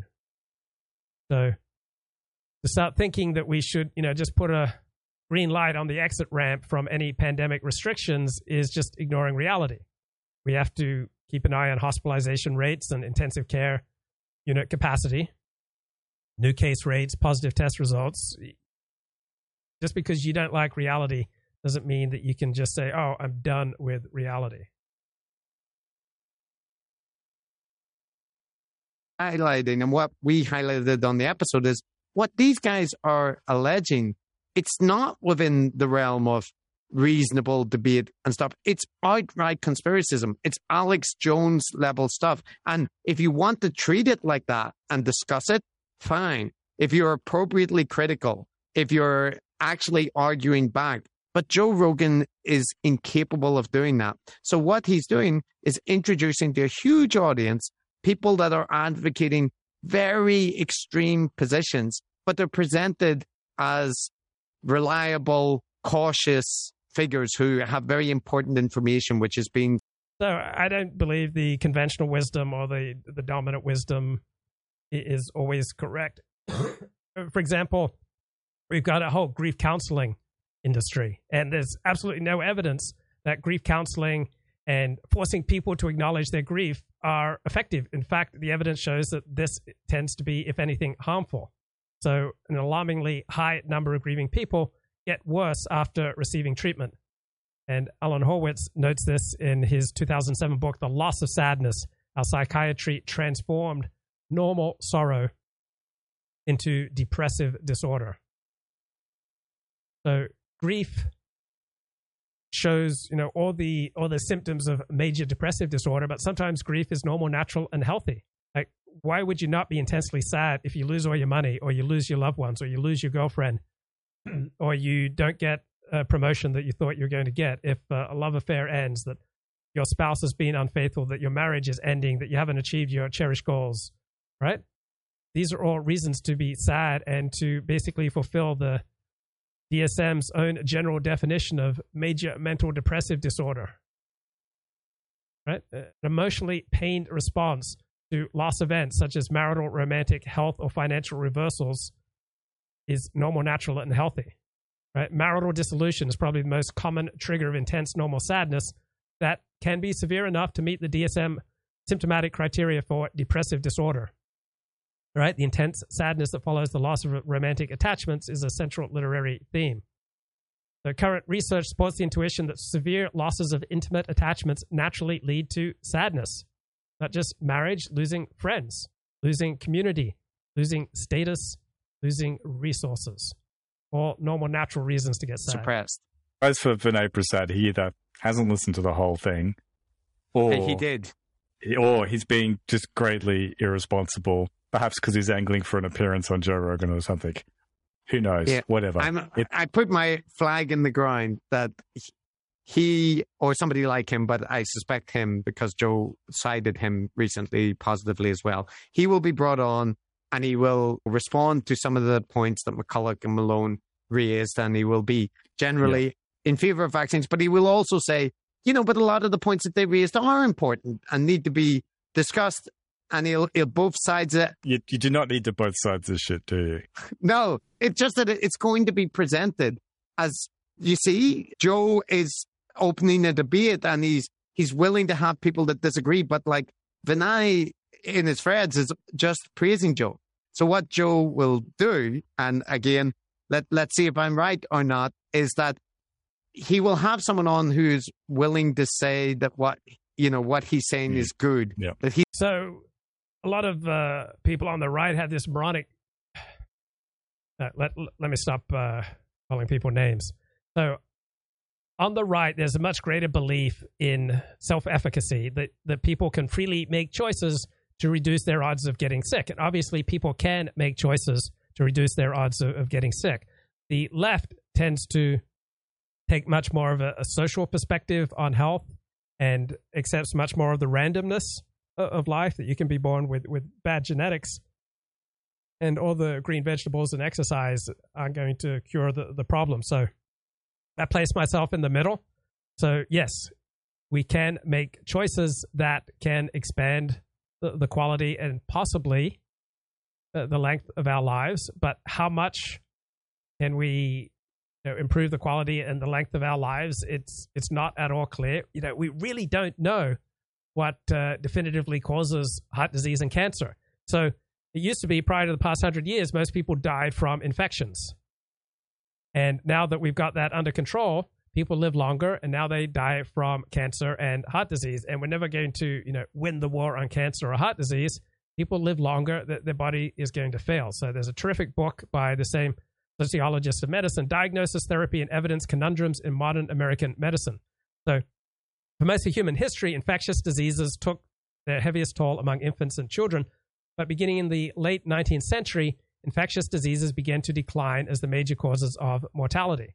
So more young people reached adulthood and lived longer. When you live longer, right, you get long-duration illnesses. When not many people are living longer, you don't get that many people with long-duration illnesses, notably heart disease and cancer. So people live longer. Obviously, long-duration illnesses, heart disease and cancer, are going to become more prominent in killing people, more prominent elements in morbidity and mortality patterns. So cancer and heart disease are diseases associated with advancing age. The longer people live, the greater risk you have of becoming ill or dying from heart disease or cancer. So we have increasing prominence of long duration and chronic diseases reflects that more and more of us are enjoying greater longevity, in large part thanks to what the global elites are doing, right? They have transformed our health system and our sewage systems, and so we've been after double lifespans in the industrial world over the past 120 years. Now, health used to mean simply the absence of illness, but a dramatic perceptual transformation took place after World War II. So the World Health Organization promulgated in 1946 that health is a state of complete physical, mental, and social well-being, not merely the absence of disease or infirmity. And why would the medical profession seek this vastly expanded definition of health? Right? Because you get to expand your power and your money-making abilities. Right? So the medical profession still deals with the care and treatment of the sick. But now the medical profession has taken on the added responsibility of making people healthy, happy, and socially well-adjusted. And yeah, it's not doing a particularly good job with that, because it's probably beyond its purview. He's an important figure, and that is a pushback that he can, cope with. This is a point that, from just me personally, really highlights the limits of this free speech discourse culture. Let's hash it out and sense make the shit out of this, and we'll get to the bottom of it. It is really unhelpful. Like, what you end up doing is giving dignity to and legitimizing absolutely batshit crazy, as if the truth is somewhere in between that batshit crazy and some version of reality. And it is not a good thing. It isn't a healthy thing. And it is so easy to present yourself as the peacemaker, as the sense maker, as the person who's willing to come along and talk this stuff out. Because Joe will go right back to having his conspiracy fruitcakes on. And the occasional appearance of someone like Vinay Prasad will help legitimize what he's doing, which is disinformation. Come on, guys. You got to watch out for that disinformation. All right. I love this book by Allan Horwitz, Diagnosis, Therapy, and Evidence, Conundrums in Modern American Medicine, Chapter 4, How Science Tries to Explain Deadly Diseases, meaning heart disease and cancer. So Chapter 1 is Rhetoric and Reality in Modern American Medicine. And I gave you that earlier, that health used to mean the absence of being sick. Now health means being happy and socially well-adjusted and thriving. So that way the medical profession has an expanded mandate and gets to make more money and have more power and prestige. All professions do this. All professions try to limit who can get into the profession and expand the profession's ability to make money and to have influence and power. Chapter 2 is Medical Rivalry and Etiological Speculation, the case of the peptic ulcer. So why don't people get ulcers anymore? So etiology is how does something come about. Chapter 3, How Theory Makes Bad Practice, the case of tonsillectomy. So we knew by the 1930s that tonsillectomies, generally speaking, weren't doing any good, but we kept performing tens of thousands of them into the 1960s because doctors got to make money from them. just like all the oophorectomies, taking out women's ovaries, hysterectomies, that shortens women's lifespans, leads to all sorts of negative results. Tens of thousands of these are still performed, even though in general, they're a bad idea. But they're a great moneymaker. Chapter 5 is transforming stress into discrete disorders. So when you're stressed, feeling anxious is a normal, natural response. When you're running out of money, feeling anxious is a normal, healthy response. When you're losing your attachments, losing your wife, losing your friends, losing your status, losing your community, losing your resources, a normal, natural, healthy response is to respond with a feeling of anxiety and stress. Chapter 6, depression, creating consensus from diagnostic confusion. All right, why did we get 3 times as many people since the 1980s with depression compared to prior to the 1980s? Right? It's because we changed the definition of what's depression. And it used to be that anxiety was the number one mental health disorder. Why did it become depression? It has to do with the pharmaceutical industry. They couldn't license drugs to treat anxiety, but they could license these drugs to treat depression. And then physicians would rename depression anxiety, rename anxiety depression, so they could feed people drugs. And sometimes these drugs do good, and sometimes they're a wash, and sometimes they do harm. I'm not, instinctively knee-jerk opposed to pharmaceuticals. Dangerous disinformation. Like, this stuff just needs to be mocked and laughed at, which is what we do, but more people need to do it. Vinay Prasad and all those like him that are definitely more reasonable than Malone, definitely more reasonable than McCullough, but there's this kind of set that are, they're kind of the darlings of Barry Weiss. And Elliot Blatt asks, what are the signs of well-functioning epistemics? So epistemics refers to how do you know what you know, and the signs of a well-functioning epistemics is you're not getting humiliated, right? When your epistemics are in touch with reality, you're much less likely to get humiliated. Joe Rogan is being humiliated, and he can laugh it off, and he's just did a stand-up comedy routine and laughed it off, but he's getting humiliated, and he is getting ostracized because his epistemics are in bad shape. He can't even tell that there was a moon landing in 1969. So how do you know when you're getting out of touch with reality? How do you know when your epistemics are in bad shape? When you get humiliated on an ongoing basis. Price and others, you'll find them often. And you will also see them penning papers saying that a year ago that the pandemic is going to end in 4 months' time or something like that. And I'm not saying that nobody else has made predictions which have turned out wrong. But what happens is, like, the mainstream and the institutional things get slammed by the heterodox figures for their takes, which turned out to be wrong, right? Or their kind of advice, which should have changed quicker with the evidence or that. But okay, let's go to chapter 4 of this terrific book, How Science Tries to Explain Deadly Diseases Like Heart Disease and Cancer. So in contemporary America, cancer and heart disease are the two leading causes of mortality.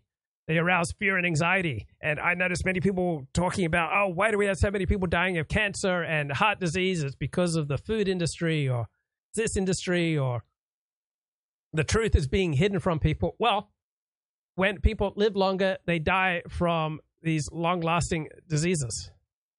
Right? There are all these perennial calls for wars to conquer heart disease and cancer, which is never going to happen. You've got all these groups. You've got physicians, scientists, epidemiologists providing bewildering, ever-changing explanations of the causes of these two diseases. Now, I'm 55, right? I know in my lifetime the explanations for the causes of these diseases is just constantly changing by those with power in the medical and public health field, right? And these ever-changing explanations continually shape surgical and medical therapies as well as preventative interventions. So hardly a day goes by without new behavioral and dietary advice that will presumably lower your risk of developing cancer and chronic heart disease. But these claims about etiology, the basis of these diseases, are not based on hard empirical data or sound epidemiological analysis. Epidemiology is the study of where we get sick. Instead, these claims are based on broad social and intellectual currents that perceive of disease as a result of changing social and environmental conditions or inappropriate lifestyles. So that cancer and heart disease are now the major causes of mortality is a recent development, right? Wasn't this way in the 19th century? So what accounts for the increasing importance of heart disease and cancer as the major causes of mortality in the last 100 years? Well, because the other things that used to kill people when they were much younger are no longer such a big problem. these heterodox doctors who make extreme claims that turn out to be completely wrong, they're brought on to take victory laps about how badly the institutions are getting things wrong and stuff. And like, it's kind of difficult because in a lot of respects, they're more reasonable. But I was thinking about it in terms of like waves that I've seen in this pandemic. And you have the first wave, which is, you know, the anti-vaxxers who are always anti-vaxxers, the Andrew Wakefields, the RFK Jr.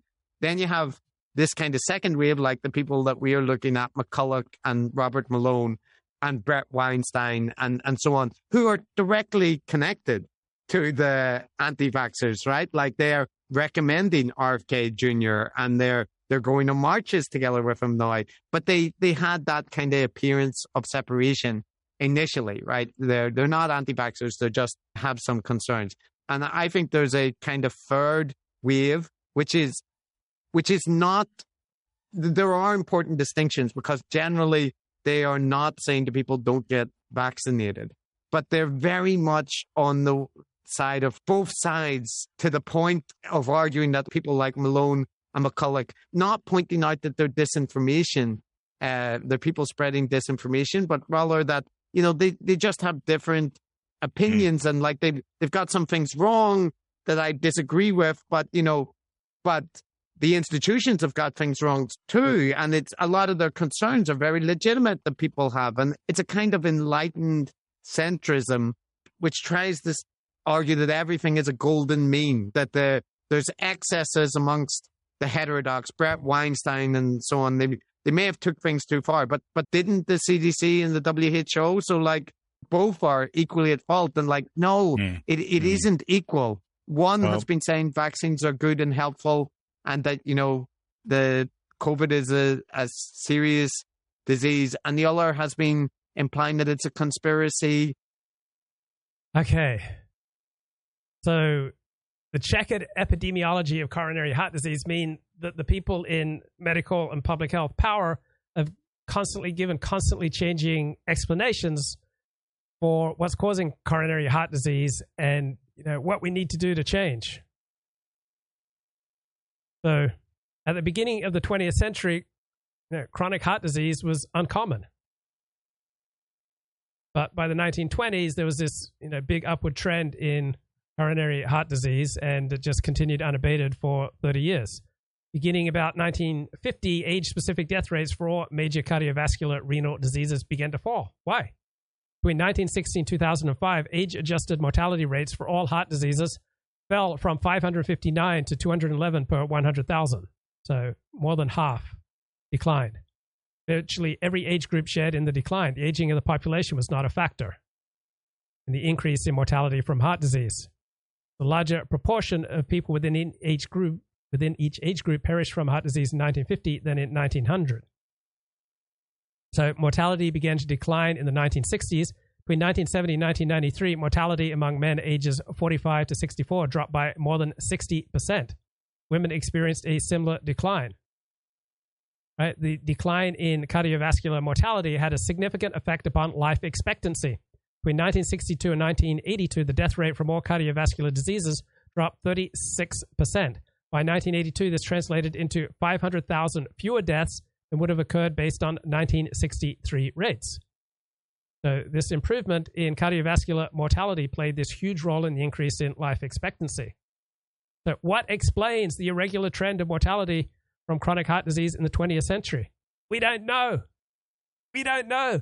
You get all these people who make a living pronouncing on heart disease, all right, who go on crusades about heart disease.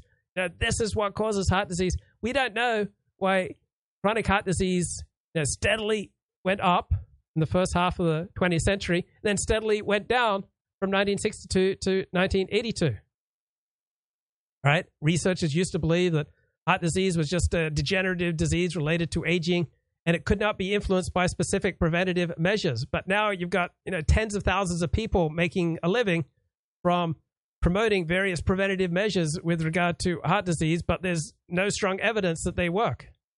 Right. The Commission on Chronic Illness, created in 1950 to study chronic disease, noted that the causes of heart disease are known only in part.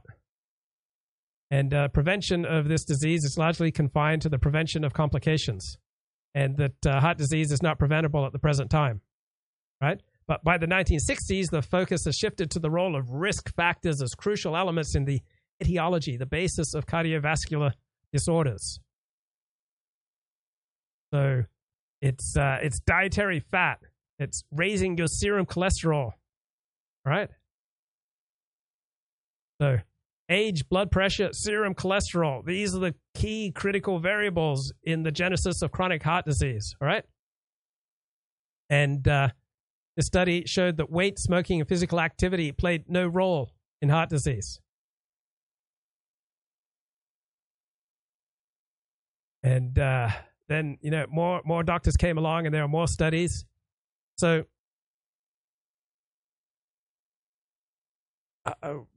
in the 1959, major problem among the population was high cholesterol levels. This is the problem, and these are supposed to be the result of a diet high in meat and dairy fat, margarine, and hydrogenated shortenings, which produce supposedly clogged arteries. So, in the past, carbs played a much more important role in the American diet. So in most parts of the world, 60 to 75% of food calories come from carbohydrates, but in the American military, barely 40% comes from this source. And so the whole American population in the first 6 years of the 20th century largely replaced carbohydrates with fat.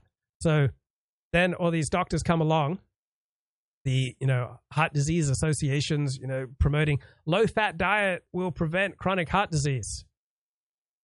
But the fat is the problem. Obviously, now that has been questioned.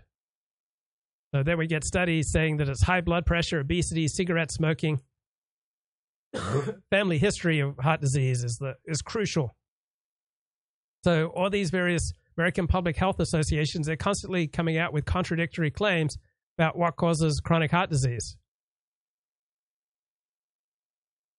Right, so the idea of identifying individuals at risk for chronic heart disease was becoming firmly established by the 1970s, but there was no unanimity on which risk factors should be used.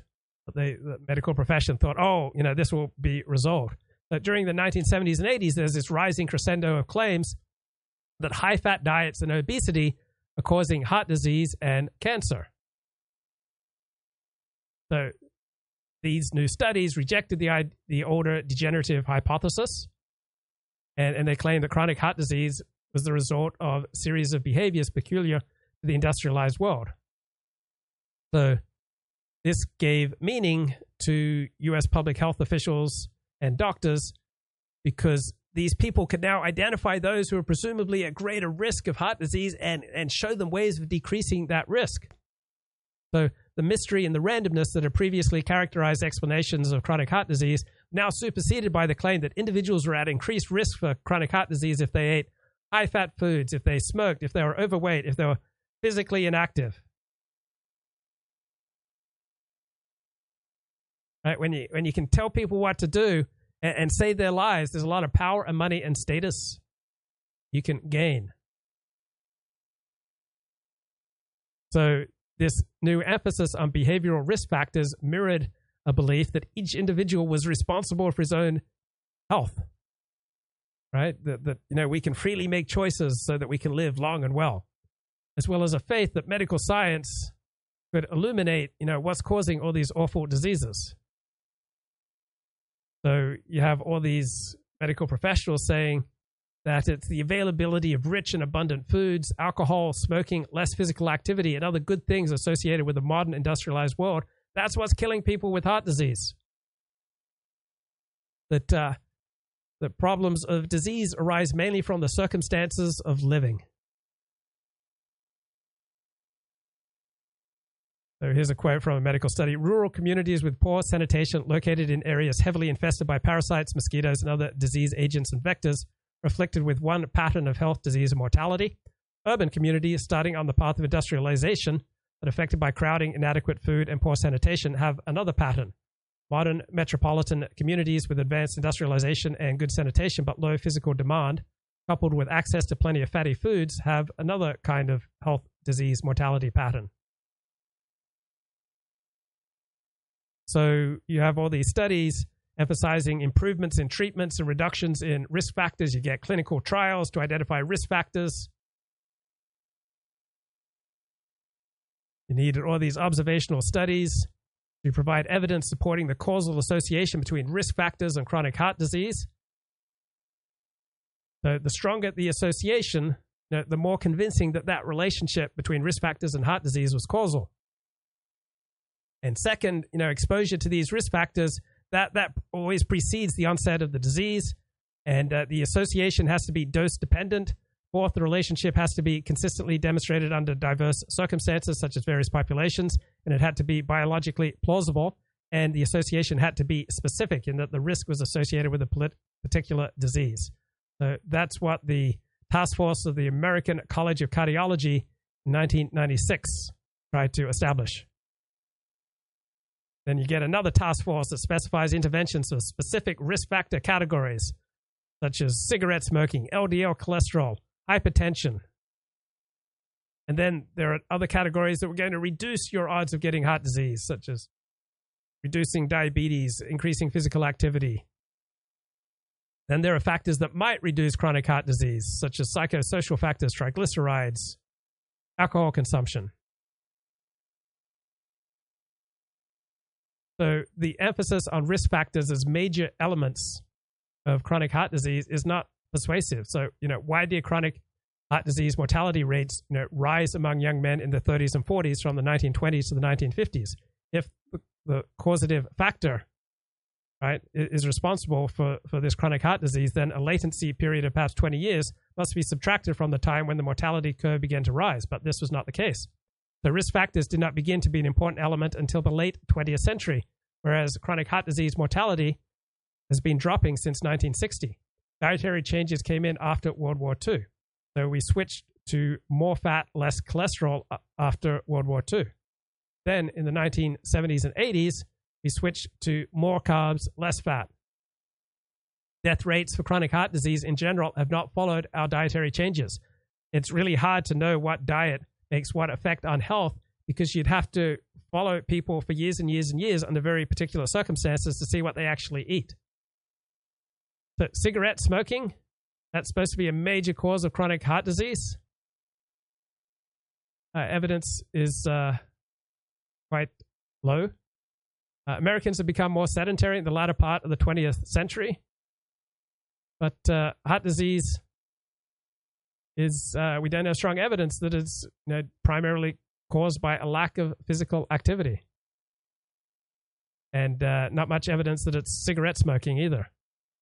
Comparative data from other countries also fails to sustain the claim that risk factors such as high-fat diets explain chronic heart disease. So in Southern Europe, heart disease rates have steadily declined, while animal fat consumption rose during the 20th century because of increasing affluence. So more animal fat consumption, lower heart disease rates. Then you've got scientists saying, oh, it's the availability and consumption of fresh produce year-round that keeps people healthy. Right? You got to eat your greens. Right? Scotland and Finland, right? They have high rates of chronic heart disease. Its citizens eat high-fat diets but consume few fresh vegetables and fruits. But Mediterranean populations consume large amounts of fresh produce year-round. Right? So we've got this big anti-fat movement, which has gained so much prominence in recent decades, or based on the notion that something bad, heart disease, had to have had an evil cause, and you got a heart attack because you did something wrong, which was eating too much of a bad thing rather than not having enough of a good thing. Let's learn more about effective communication skills by Dalton Kehoe. Like the little kid that I am. It happens all the time. But this is a more obvious and dramatic example of what happens in smaller ways in conversation. We do what we do. We ignore or distort input and go with the flow, as long as we don't get caught. That is, don't get put on the spot by somebody else. We think we're just fine. In fact, many philosophers analyzing the human condition argue that our ego can't actually handle too much reality. We have to somehow defend ourselves against it. Yeah, that's a very good insight. So a lot of us have, highly irrational beliefs and great overestimation of our own uniqueness and talent to sustain our ego. So epidemiology, the study of disease, has become a major academic discipline during the second half of the 20th century, but many of its methods and explanations have serious problems, right? Many epidemiological studies rely on cohort analysis and observational studies.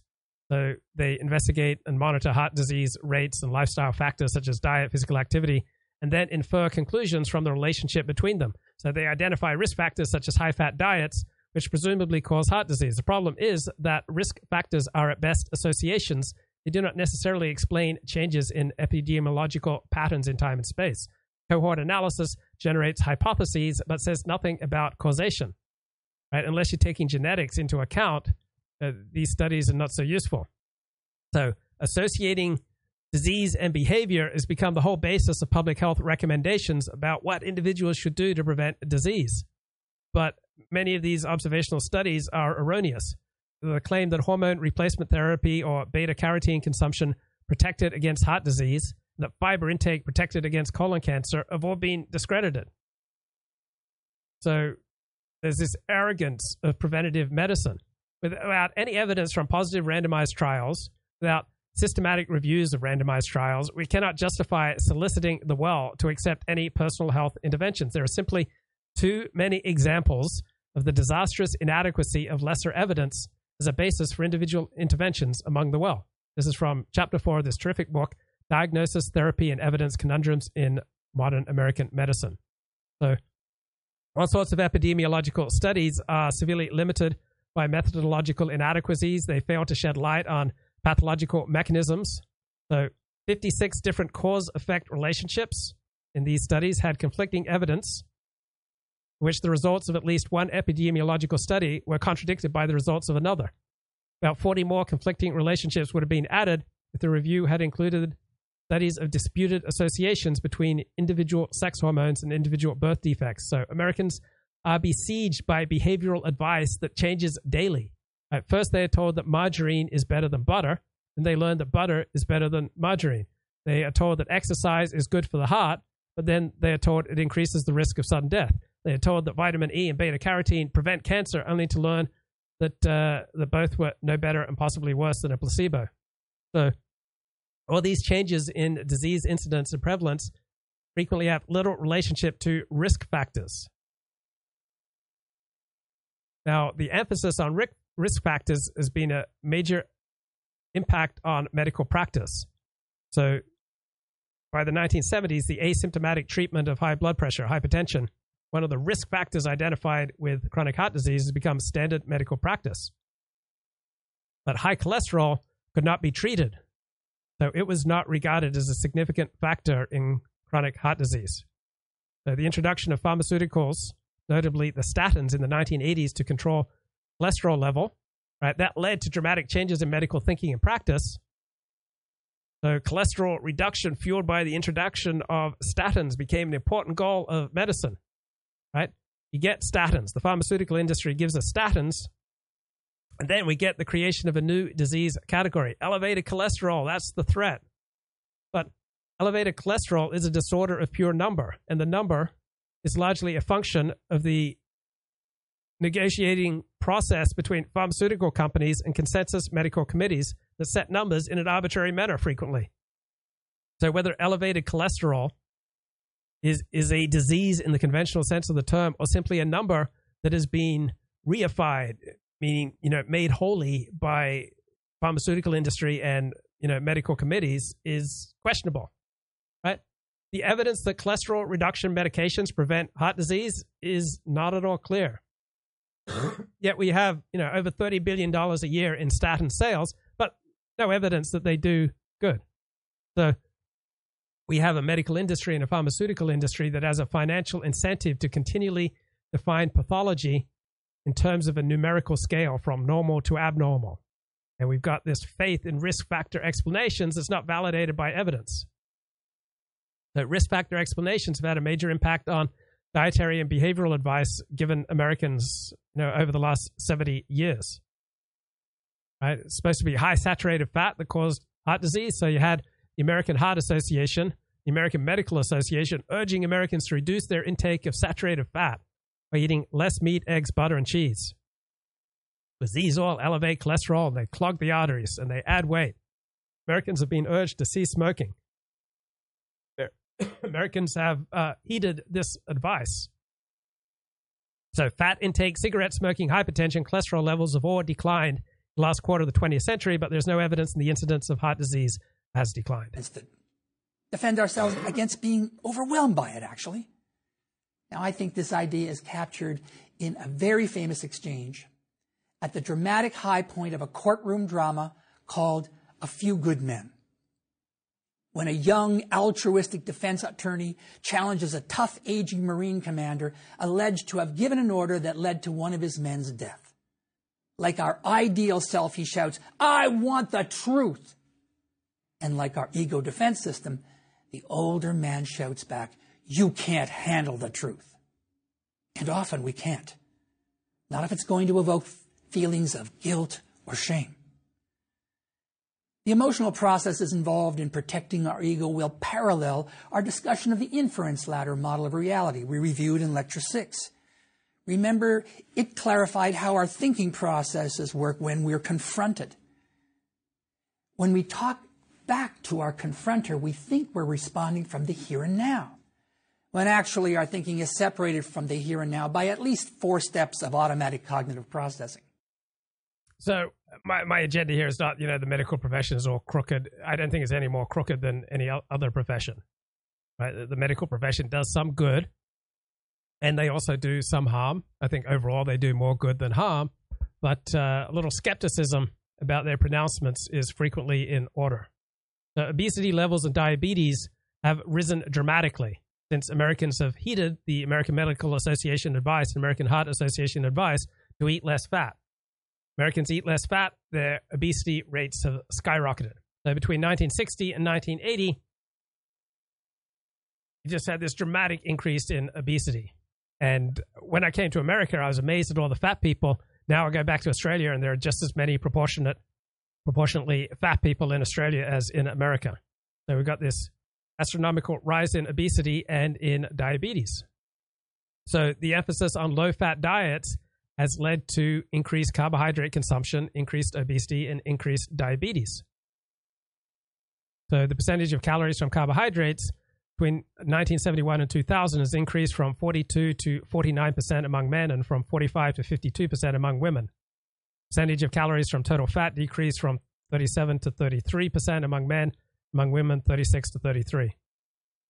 So we have increased consumption of food away from home, as well as large consumption of salty snacks, soft drinks, pizza, and increased portion sizes.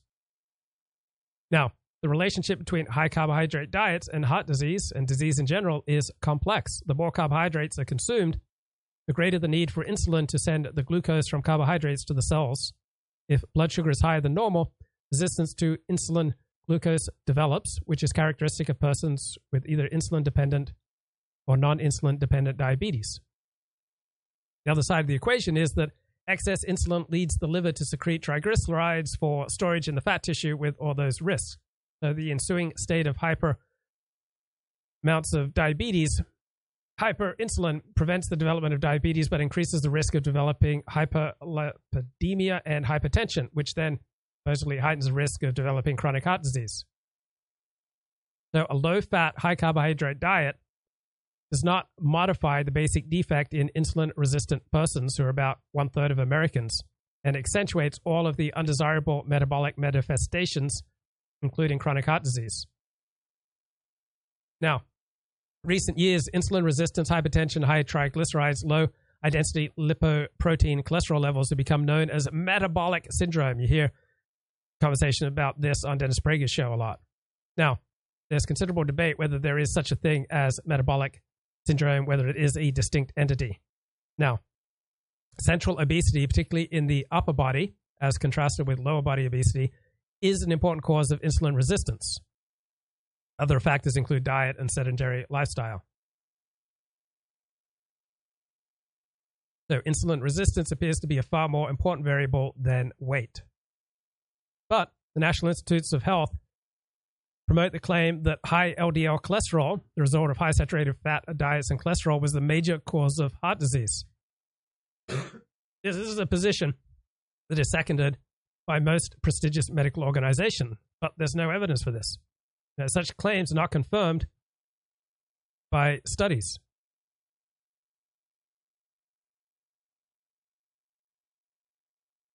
So we've still got this widespread hold of risk factor hypothesis with regard to heart disease, but we don't have a convincing fit of trends for any risk factor with heart disease. We can't directly associate specific improvements in cardiovascular disease prevention and treatment with mortality decline. So the influences of altered behaviors, medical treatment, and prevention are incomplete, indirect, and equivocal. Now, we don't really know why people get and die from chronic heart disease. Risk factor theory, despite its popularity, despite its widespread acceptance in the medical community, has very little basis. So many of the dietary standards promulgated by the government and medical associations are not valid and frequently are harmful. Now, there are other explanations for the rise of chronic heart disease after 1900. Why is it a common cause of death among men who have low-risk characteristics? So maybe it is caused by fetal undernutrition. That's one theory. So the search for the causes of Western diseases such as chronic heart disease and cancer focus on the adult environment, and they tend to ignore the childhood environment. Most environmental models have their origin in those epidemiological studies that deal with the effects of cigarette smoking. So it may well be that chronic heart disease will turn out to be the effect of interuterine or early postnatal environment.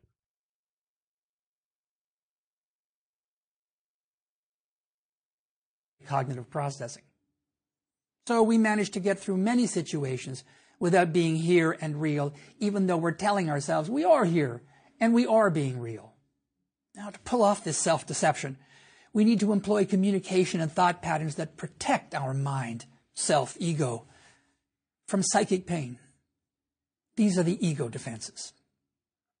Now, what's interesting is that although Freud's version of the unconscious and its pressures on the ego is really not very widely accepted today, his concept of ego defenses and his list of defensive patterns are still used by many therapists and researchers.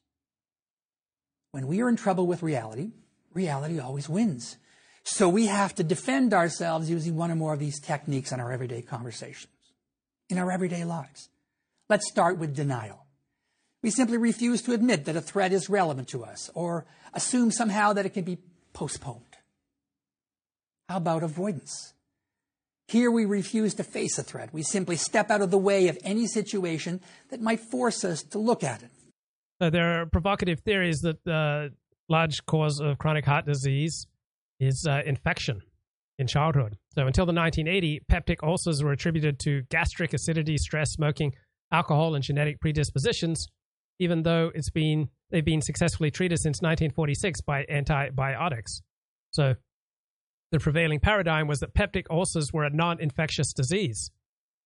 But we have a successful empirical treatment from 1946, treating it with antibiotics. So perhaps research on chronic heart disease will follow a similar path. So at present, it is possible to diagnose and manage chronic heart disease by bypass surgery, angioplasty, stents, and drugs, though their effectiveness remains controversial. So these medical technologies seem to improve the quality of life, even though they do not seem to extend life.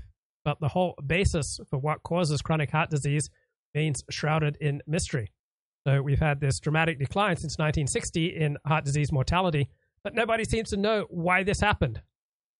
Nobody knows what are the underlying mechanisms responsible for coronary disease. Everyone is free to provide their own theory and opinion. You can claim that it's because of fat or jogging or lack of exercise.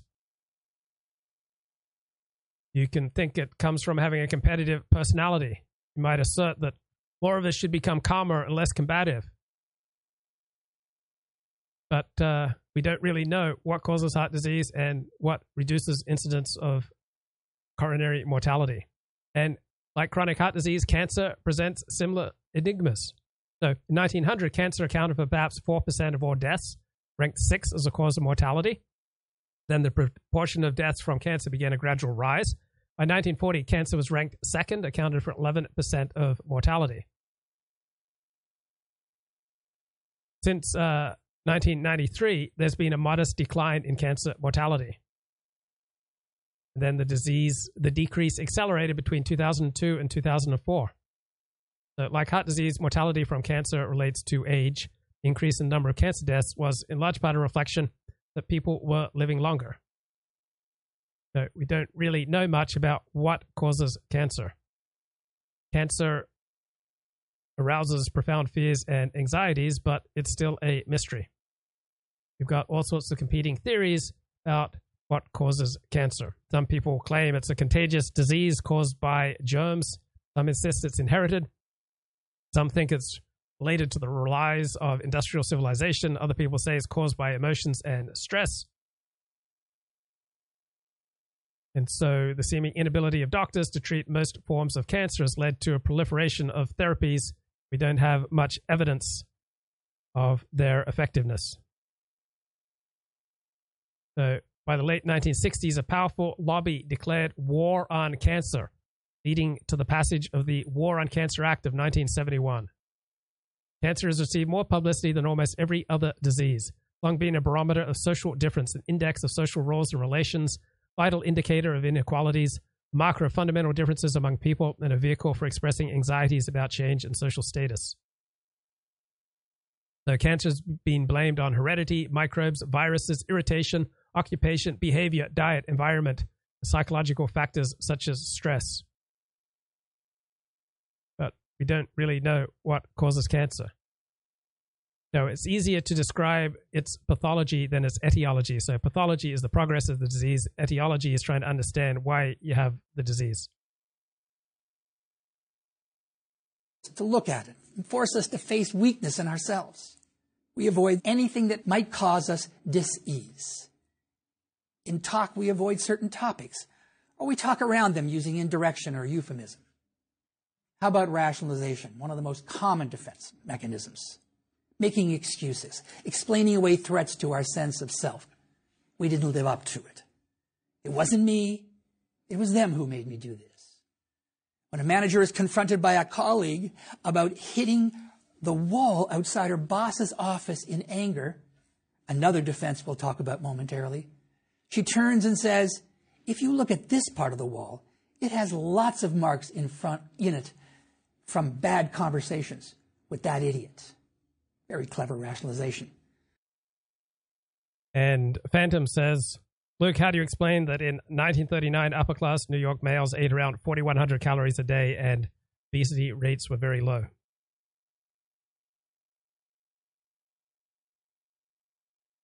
And back to the book. Contrary to popular belief, the genesis of cancer is a slow process. Decades pass before the disease becomes symptomatic. Progression of lung cancer is slow. Generally, a person has to smoke for 3 decades before a single cell becomes malignant. Colon cancer, the natural progression is also slow, takes between 20 and 40 years. Now, unlike chronic heart disease, cancer rates have not fluctuated radically.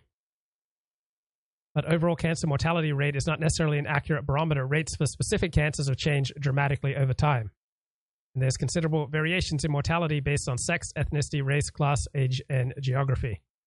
So such variations make it extraordinarily difficult to make definitive statements about the etiology, the basis, what causes cancer. What all these cancers may turn out to be very different kinds of diseases, even though they are all subsumed under a single general category of cancer. Now, between 1930 and 1965, age-adjusted mortality rates from all cancer increased. And then they started going down from the early 1990s. So what accounts for overall cancer mortality as well as changes in the rates for particular cancers? We don't know. So there's general agreement that certain cancers have external causes. Lung cancer is related to smoking. But the etiology, the basis for most cancers, is a mystery. So you used to have high rates of gastric cancer, before World War II, gastric cancer was the leading cause of cancer mortality in males. By 1930, a decline in mortality appeared that has persisted for the rest of the century. In 1960, it had fallen to 6th place. 1992, it ranked 9th. Other industrialized nations experienced a comparable decline. Now, what explains this dramatic decline? There's no evidence that new treatments played a role. There's no change in survival rates after diagnosis. So environmental factors such as diet get the most attention. Right? More fresh fruit and vegetables. So, despite the claim that diet is the primary reason for high rates of cancer, researchers have been able to quantify the effect of diet with any degree of accuracy. So this whole persistence of wide variations and changes in cancer mortality rates and diets between countries render many etiological explanations a problem. So the decline in mortality preceded a dietary change. So like the decline in mortality from chronic heart disease, the decline in mortality from gastric cancer remains a puzzle. Striking relationship between smoking and lung cancer has fostered the emergence of an explanatory model that emphasizes environmental and behavioral bases for most cancers, yet the evidence to demonstrate such linkages is hardly persuasive. Virtually all of the epidemiological studies that emphasize such factors as diet and lifestyle and cancer suffer from the same defects as similar studies of the etiology of chronic heart disease. The wall's got the problems, and the boss has got the problems. The next common form of defense is intellectualization. Ideology. Now, this is rationalization for the better educated. More ideology. Education provides us the opportunity of creating more complex explanations. So, etiology. Etiology. The cause, the set of causes, or manner of cause of a disease or condition. Etiology. Complex explanations of our reality that will distance us from our own bad behavior. So we say it's the nature of the world, of today's kids, or it's the nature of men, or of women, or the economy. Anything to cover up our inability to simply ask for or get what we want. The better your education, the more power to reason away the world's responses to you. This reminds me of Woody Allen's ego defense in the movie Annie Hall when he says, "The other important joke for me is one that usually is attributed to Groucho Marx, but I think appears only in Freud's Wit and Its Relation to the Unconscious." And it goes like this. I would never want to belong to any club that would have someone like me for a member. And you know, that's the key joke of my adult life in terms of my relationships with women. Okay, so you get an academic named Richard Dahl. He played a big role in publicizing and illuminating the risks of smoking. And he extended the environmental interpretation of cancer causes in dramatic fashion. So cancer, he wrote in 1981, is largely a preventable disease. More than 2/3 or perhaps more of all cancers were due to smoking and diet. Well, occupational hazards, alcohol, food additives, sexual behavior, pollution, industrial products, and medical technology played minor roles. So along with Richard Peto, he gathered comparative data that revealed differential incidence rates for specific cancers in various countries. And only diet and lifestyle, they insisted, could explain such differences. Their studies were widely publicized, eventually made it into book form, and were cited in countless journal articles. And so we have this widespread belief that cancers are largely preventable illness. In 1996, the Harvard Report on Cancer Prevention included a table listing the estimated percentage of total cancer deaths attributable to established causes of cancer, such as tobacco. That tobacco accounted for 30%, along with diet and obesity, for 30% of cancer mortality. Sedentary lifestyle, occupation, family history, biological agents, prenatal factors each counted for 5%. The remainder were divided among reproductive factors, alcohol, socioeconomic status, environmental pollution, radiation, prescription drugs, medical procedures, salt, and other food additives. Cancer was a preventable illness, right? So we need to reduce smoking and consumption of alcohol. Dietary modifications, more vegetables, fruit, bread, pasta, cereals, reduced consumption of red meat, animal fat, salt, refined carbohydrates, greater use of plant oils.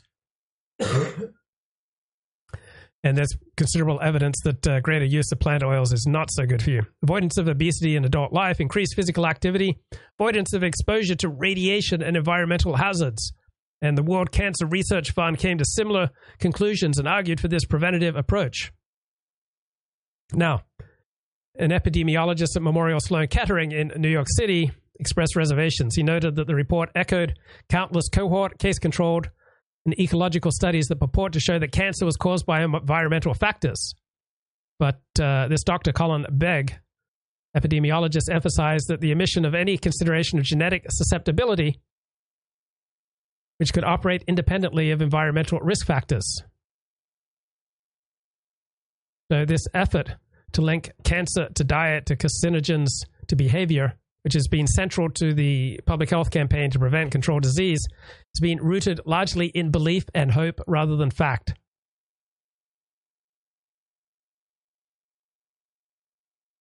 So that prevention of cancer in the latter half of the 20th century remains an elusive goal has not diminished the popularity of the kill cancer industry.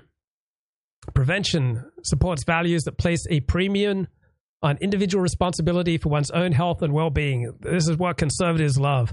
Like individual responsibility, that's the cure for cancer and heart disease. The alternative, the etiology of cancer is not clear and is not necessarily amenable to individual choice, is not an attractive explanation. It's entirely plausible that cancer is closely related to aging, genetic susceptibility, and genetic mutations, which together impair the ability of the immune system to identify and attack malignant cells and thus permit them to multiply. If there is, at present, no way to arrest the aging process, then cancer mortality is inevitable. And many of the genetic mutations that eventually lead to cancer occur randomly and thus cannot be prevented. But this conception of prevention of cancer remains popular. But we don't have evidence for effective therapies.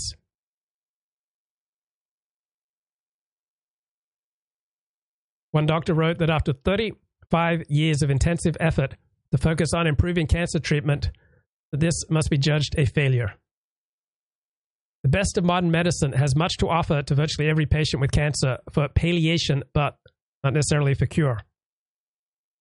The problem is the lack of substantial improvement over what treatment could already accomplish decades ago. We're not making progress in the war on cancer.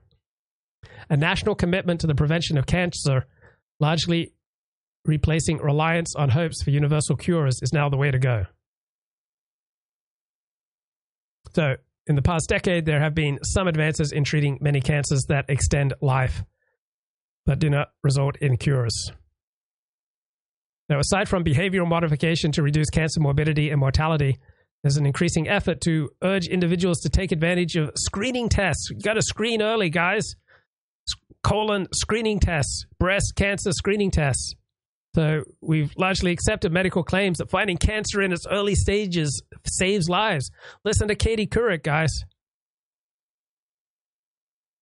So virtually all women over the age of 40 have had a pap test to detect cervical cancer. 90% have had a mammogram. 71% of males aged 50 or over have had a prostate test to detect prostate cancer. So the goal of screening is to detect disease in its earliest stages when it is most treatable and presumably curable. But for screening to be successful, three requirements must be met. First, the disease must have a recognizable early stage. Second, there must be an accurate way to diagnose the disease. And finally, there must be a therapy that is effective when applied early rather than late. But the evidence that overall cancer mortality has been reduced by screening is not persuasive. Relationships with women. Now, there is intellectualization in full flight. Notice how elegantly he doesn't say he's a loser when it comes to the opposite sex. Another very common ego defense is displacement, when reactions are redirected from a more threatening activity to a less threatening person or object. You're really angry. You can't do anything to the person or the situation that made you angry, so you displace the anger into some other object or situation. You drive too fast, you whack your kid. Seems to help us release all of that tension. At least we think it does. How about projection? Rather than accept negative emotions in ourselves, we attribute our anger and threatened feelings to other people. So there's no clear evidence that current cancer treatments, including radiation and hormone therapy, extend life. Prostate cancer screening has resulted in a substantial degree of overdiagnosis of cancers that never would have been presented clinically and would not have affected morbidity or mortality. So many cancer treatments have serious side effects, including impotence, incontinence, and higher risk of death following surgery. So since many prostate cancers grow so slowly that they are harmless, the treatments themselves may pose far greater dangers than watchful waiting. There is apparently way too much prostate screening, resulting in too much treatment. The medical industry is feeding off the cancer phobia.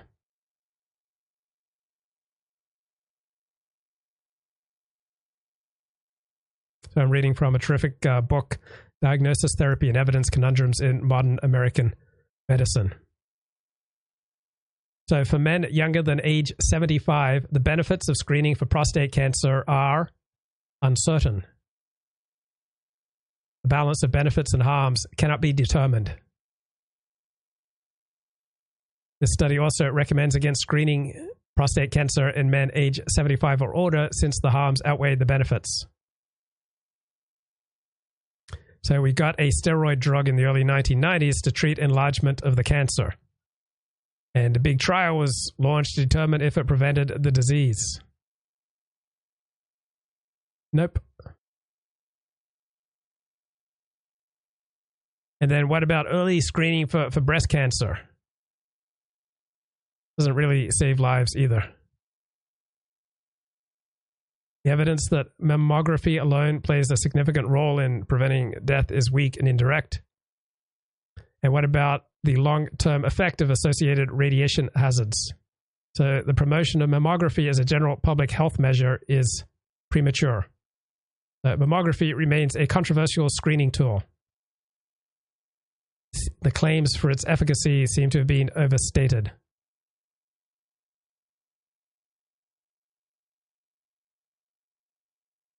So overdiagnosis accompanies increased screening, and overdiagnosis poses its own risks. And mammography exposes individuals to radiation, which has many health problems. So it's not at all clear that the benefits of all this early cancer screening, the benefits of mammography, outweigh the risk. So cherished explanations for the etiology and changing patterns of cancer and heart disease, morbidity and mortality lack evidence. Many etiological assertions tend to be based on opinion and hope rather than on clear evidence. There's a striking difference between medicine's ability to manage diseases and its etiological claims. Etiological claims whose validity is yet to be determined can have a negative impact, because they lead to the articulation of proposals for behavioral changes in diet and lifestyles that may not be good. So our knowledge about cancer, heart disease, and basic physiological processes, however impressive, is dwarfed by what remains unknown. Back to Decoding the Gurus. That the vaccines are harmful and that ivermectin is a miracle cure. It's not equal. Well, the thing that unites a lot of these characters is the motivation to stake out some territory in that independent commentator space.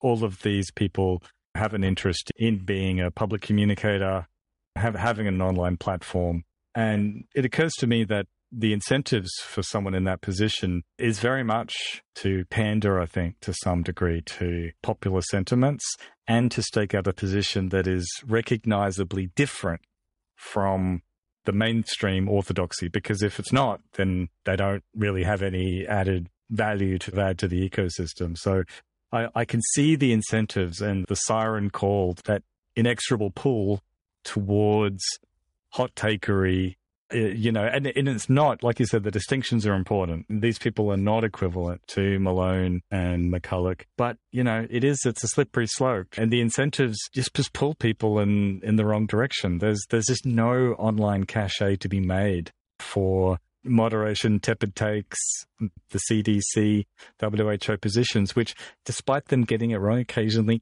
are the most correct positions. So the issue that people take with that is they'll say, well, look, CDC is political. It says 5 days is... Okay, let's go to chapter one in this terrific book, Rhetoric and Reality in Modern American Medicine. Most Americans believe that their healthcare system is the best in the world, number one.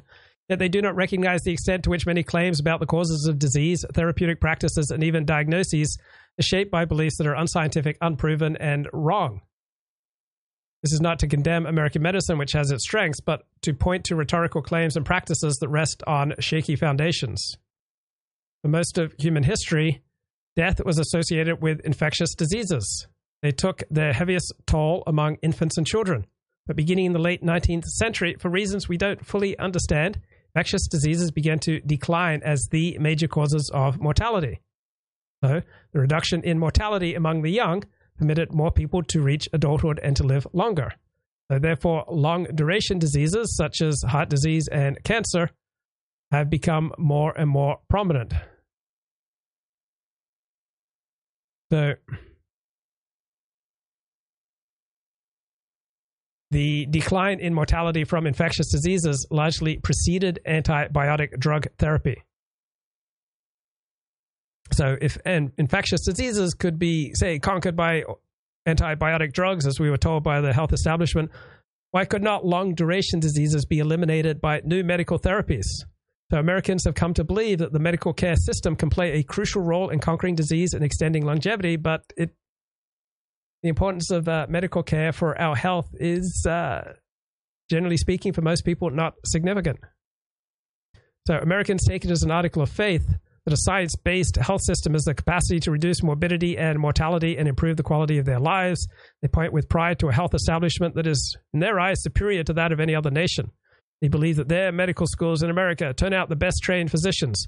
We've got this vast hospital system with an array of imposing technologies and the most up-to-date therapies, and the pharmaceutical companies have the capacity to develop innovative drugs that both treat and prevent disease.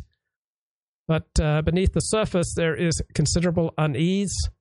For example, we've got constantly rising health expenditures. The U.S. spends twice as much on health compared to the median of other industrialized companies. But its health indicators are anything but impressive. Now the quarantine time and so on. But like, I think a point I would want to make clear is our position is not everything that the CDC and WHO ever said was exactly correct. Like, no, you factor into institutions that they get things wrong, that there are political considerations. That should be your baseline standard for dealing with any institutions, that there will be mistakes, that there will be differences of opinion. And that there will be times when there are politics which influence the things. So it isn't that you can't be critical of these institutions or the decisions that you make. Right, back to this book. So many of our standards of care are not effective.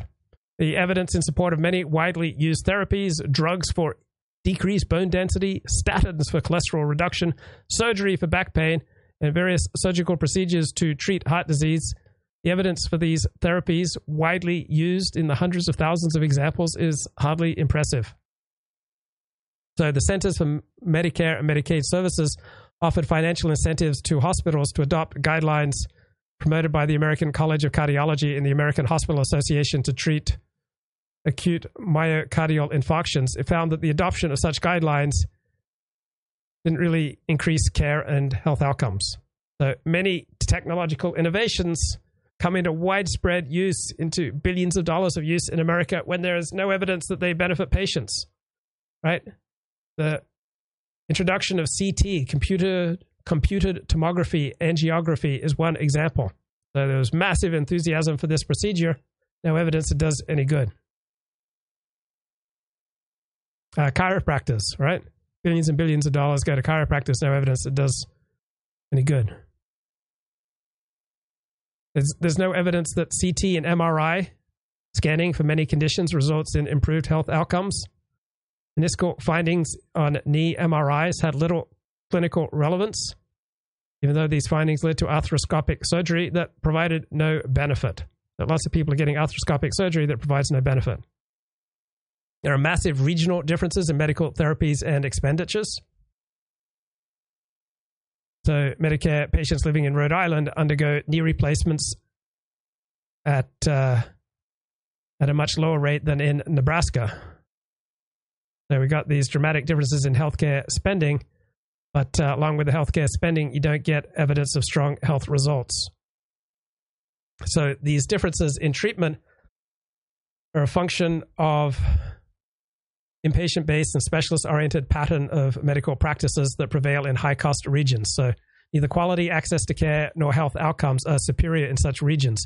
The more hospitals, the more doctors, the more laboratories, the more subspecialists in a given geographical area, the more they are used, but not strong evidence for improved health outcomes. So medical care for hip fractures, colorectal cancer, and myocardial infarction found that persons in high-spending regions received 60% more care, but did not have better results. So some regions have 6 times as many hip and knee replacements for chronic arthritis and surgery for lower back pain. So the case of back and neck problems is illustrative. So most Americans have back pain at times, and many have neck pain. There's been a substantial increase in rates of medical imaging, injections, use of opiates, and surgery for spine problems. Total expenditures for these conditions has increased 65% adjusted for inflation, much higher than overall medical spending. But did it do any good? There's no evidence that persons with these conditions have reported a corresponding improvement in their self-assessed health status. So lumbar fusion rates have accelerated. When intervertebral fusion cages were introduced in 1996, the absence of any real change in the indications for surgery, despite the fact that this surgery is associated with far more complications than discectomy or laminectomy. Relative risk for surgery within a given geographical region tends to remain constant over time. Regions with high rates of surgery remain high risk. Those with low rates remain low.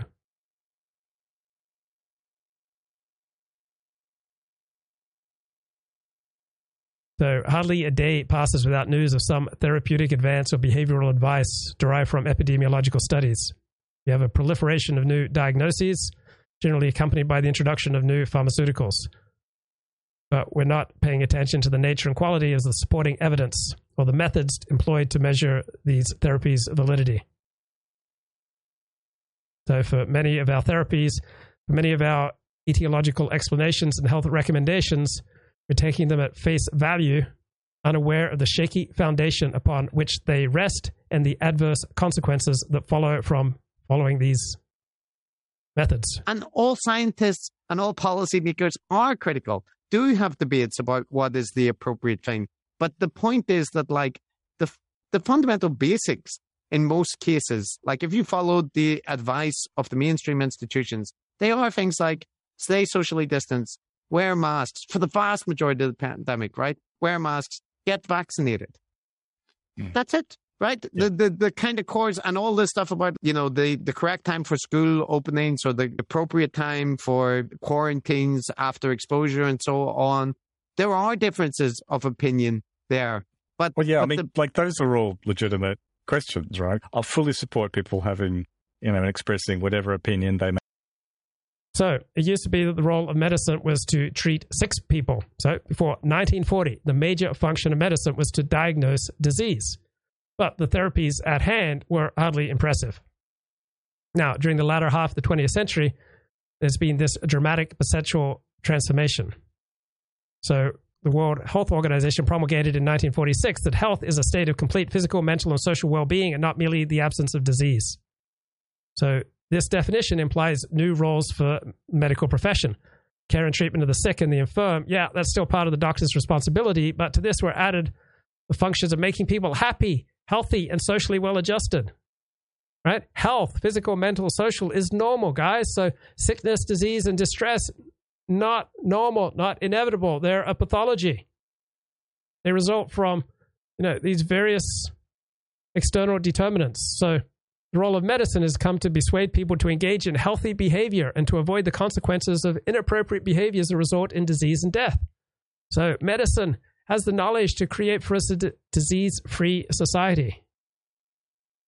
So treatment, care, cure, prevention are only part of the new face of medicine. Now we get claims that its members, by employing science, has the power to improve upon nature. We can enhance brain functioning. We can increase stature. We can arrest aging, guys. We can increase longevity. We can alleviate anxiety. We can create desirable character traits. We can maintain high levels of sexual activity. We can reshape our bodies. The whole criteria for normality has changed. Traditionally accepted levels of blood pressure, cholesterol, glucose are being revised sharply downward, thus increasing the percentage of the population at risk. You don't want to be at risk. Elevating the rationale for pharmaceutical and medical intervention. We've got scientists, clinicians, pharmaceutical companies promoting a variety of interventions, including drugs and surgery, that will presumably enhance both our physical and mental well-being, even those who are presumably healthy. Disease can be prevented and conquered. Nature can be improved upon. All things are possible. Human beings have it within their power to control completely their own destiny. We can expect lifespans of 130 years or more. Disease remains the enemy of humanity. Only a war can make it vanish. So descriptions of cancer are phrased in terms of war. Cancer cells do not simply multiply. They are invasive. They colonize. They establish tiny outposts. Medical treatment, right? Radiotherapy, aerial warfare. Patients are bombarded with toxic rays. Chemotherapy is chemical warfare. Healthy cells are harmed or destroyed. That's simply friendly fire. It's just collateral damage, guys. The war on cancer must be fought to the finish. The only acceptable outcome is unconditional surrender. Mental health policy has similarly come to emphasize aggressive programs of screening for untreated mental disorders in primary medical care, schools, and the workplace. I go to the doctor and they ask me, do you have a gun at home? It's a medical matter. Disease, it's now unnatural. It can be prevented. It can be conquered. But this rests on a fundamental misunderstanding of the biological world. If cancer is the enemy, then we are the enemy. Malignant cells are hardly aliens who invade our bodies. They arise from our own normal cells. The biological world of which we are a part includes millions of microorganisms. Some are harmless, some are parasitic, some have the potential to cause infection. Others play vital symbiotic roles that nourish and maintain life. Some microorganisms contribute to soil fertility by converting plant debris into humus, while others microorganisms destroy crops.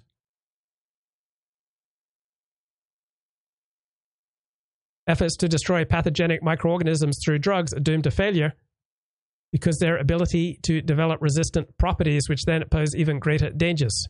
In the realm of mental health, natural psychological emotions such as sadness and fear, now considered to be pathologies. They're depressive and anxiety disorders that psychotropic drugs can suppress.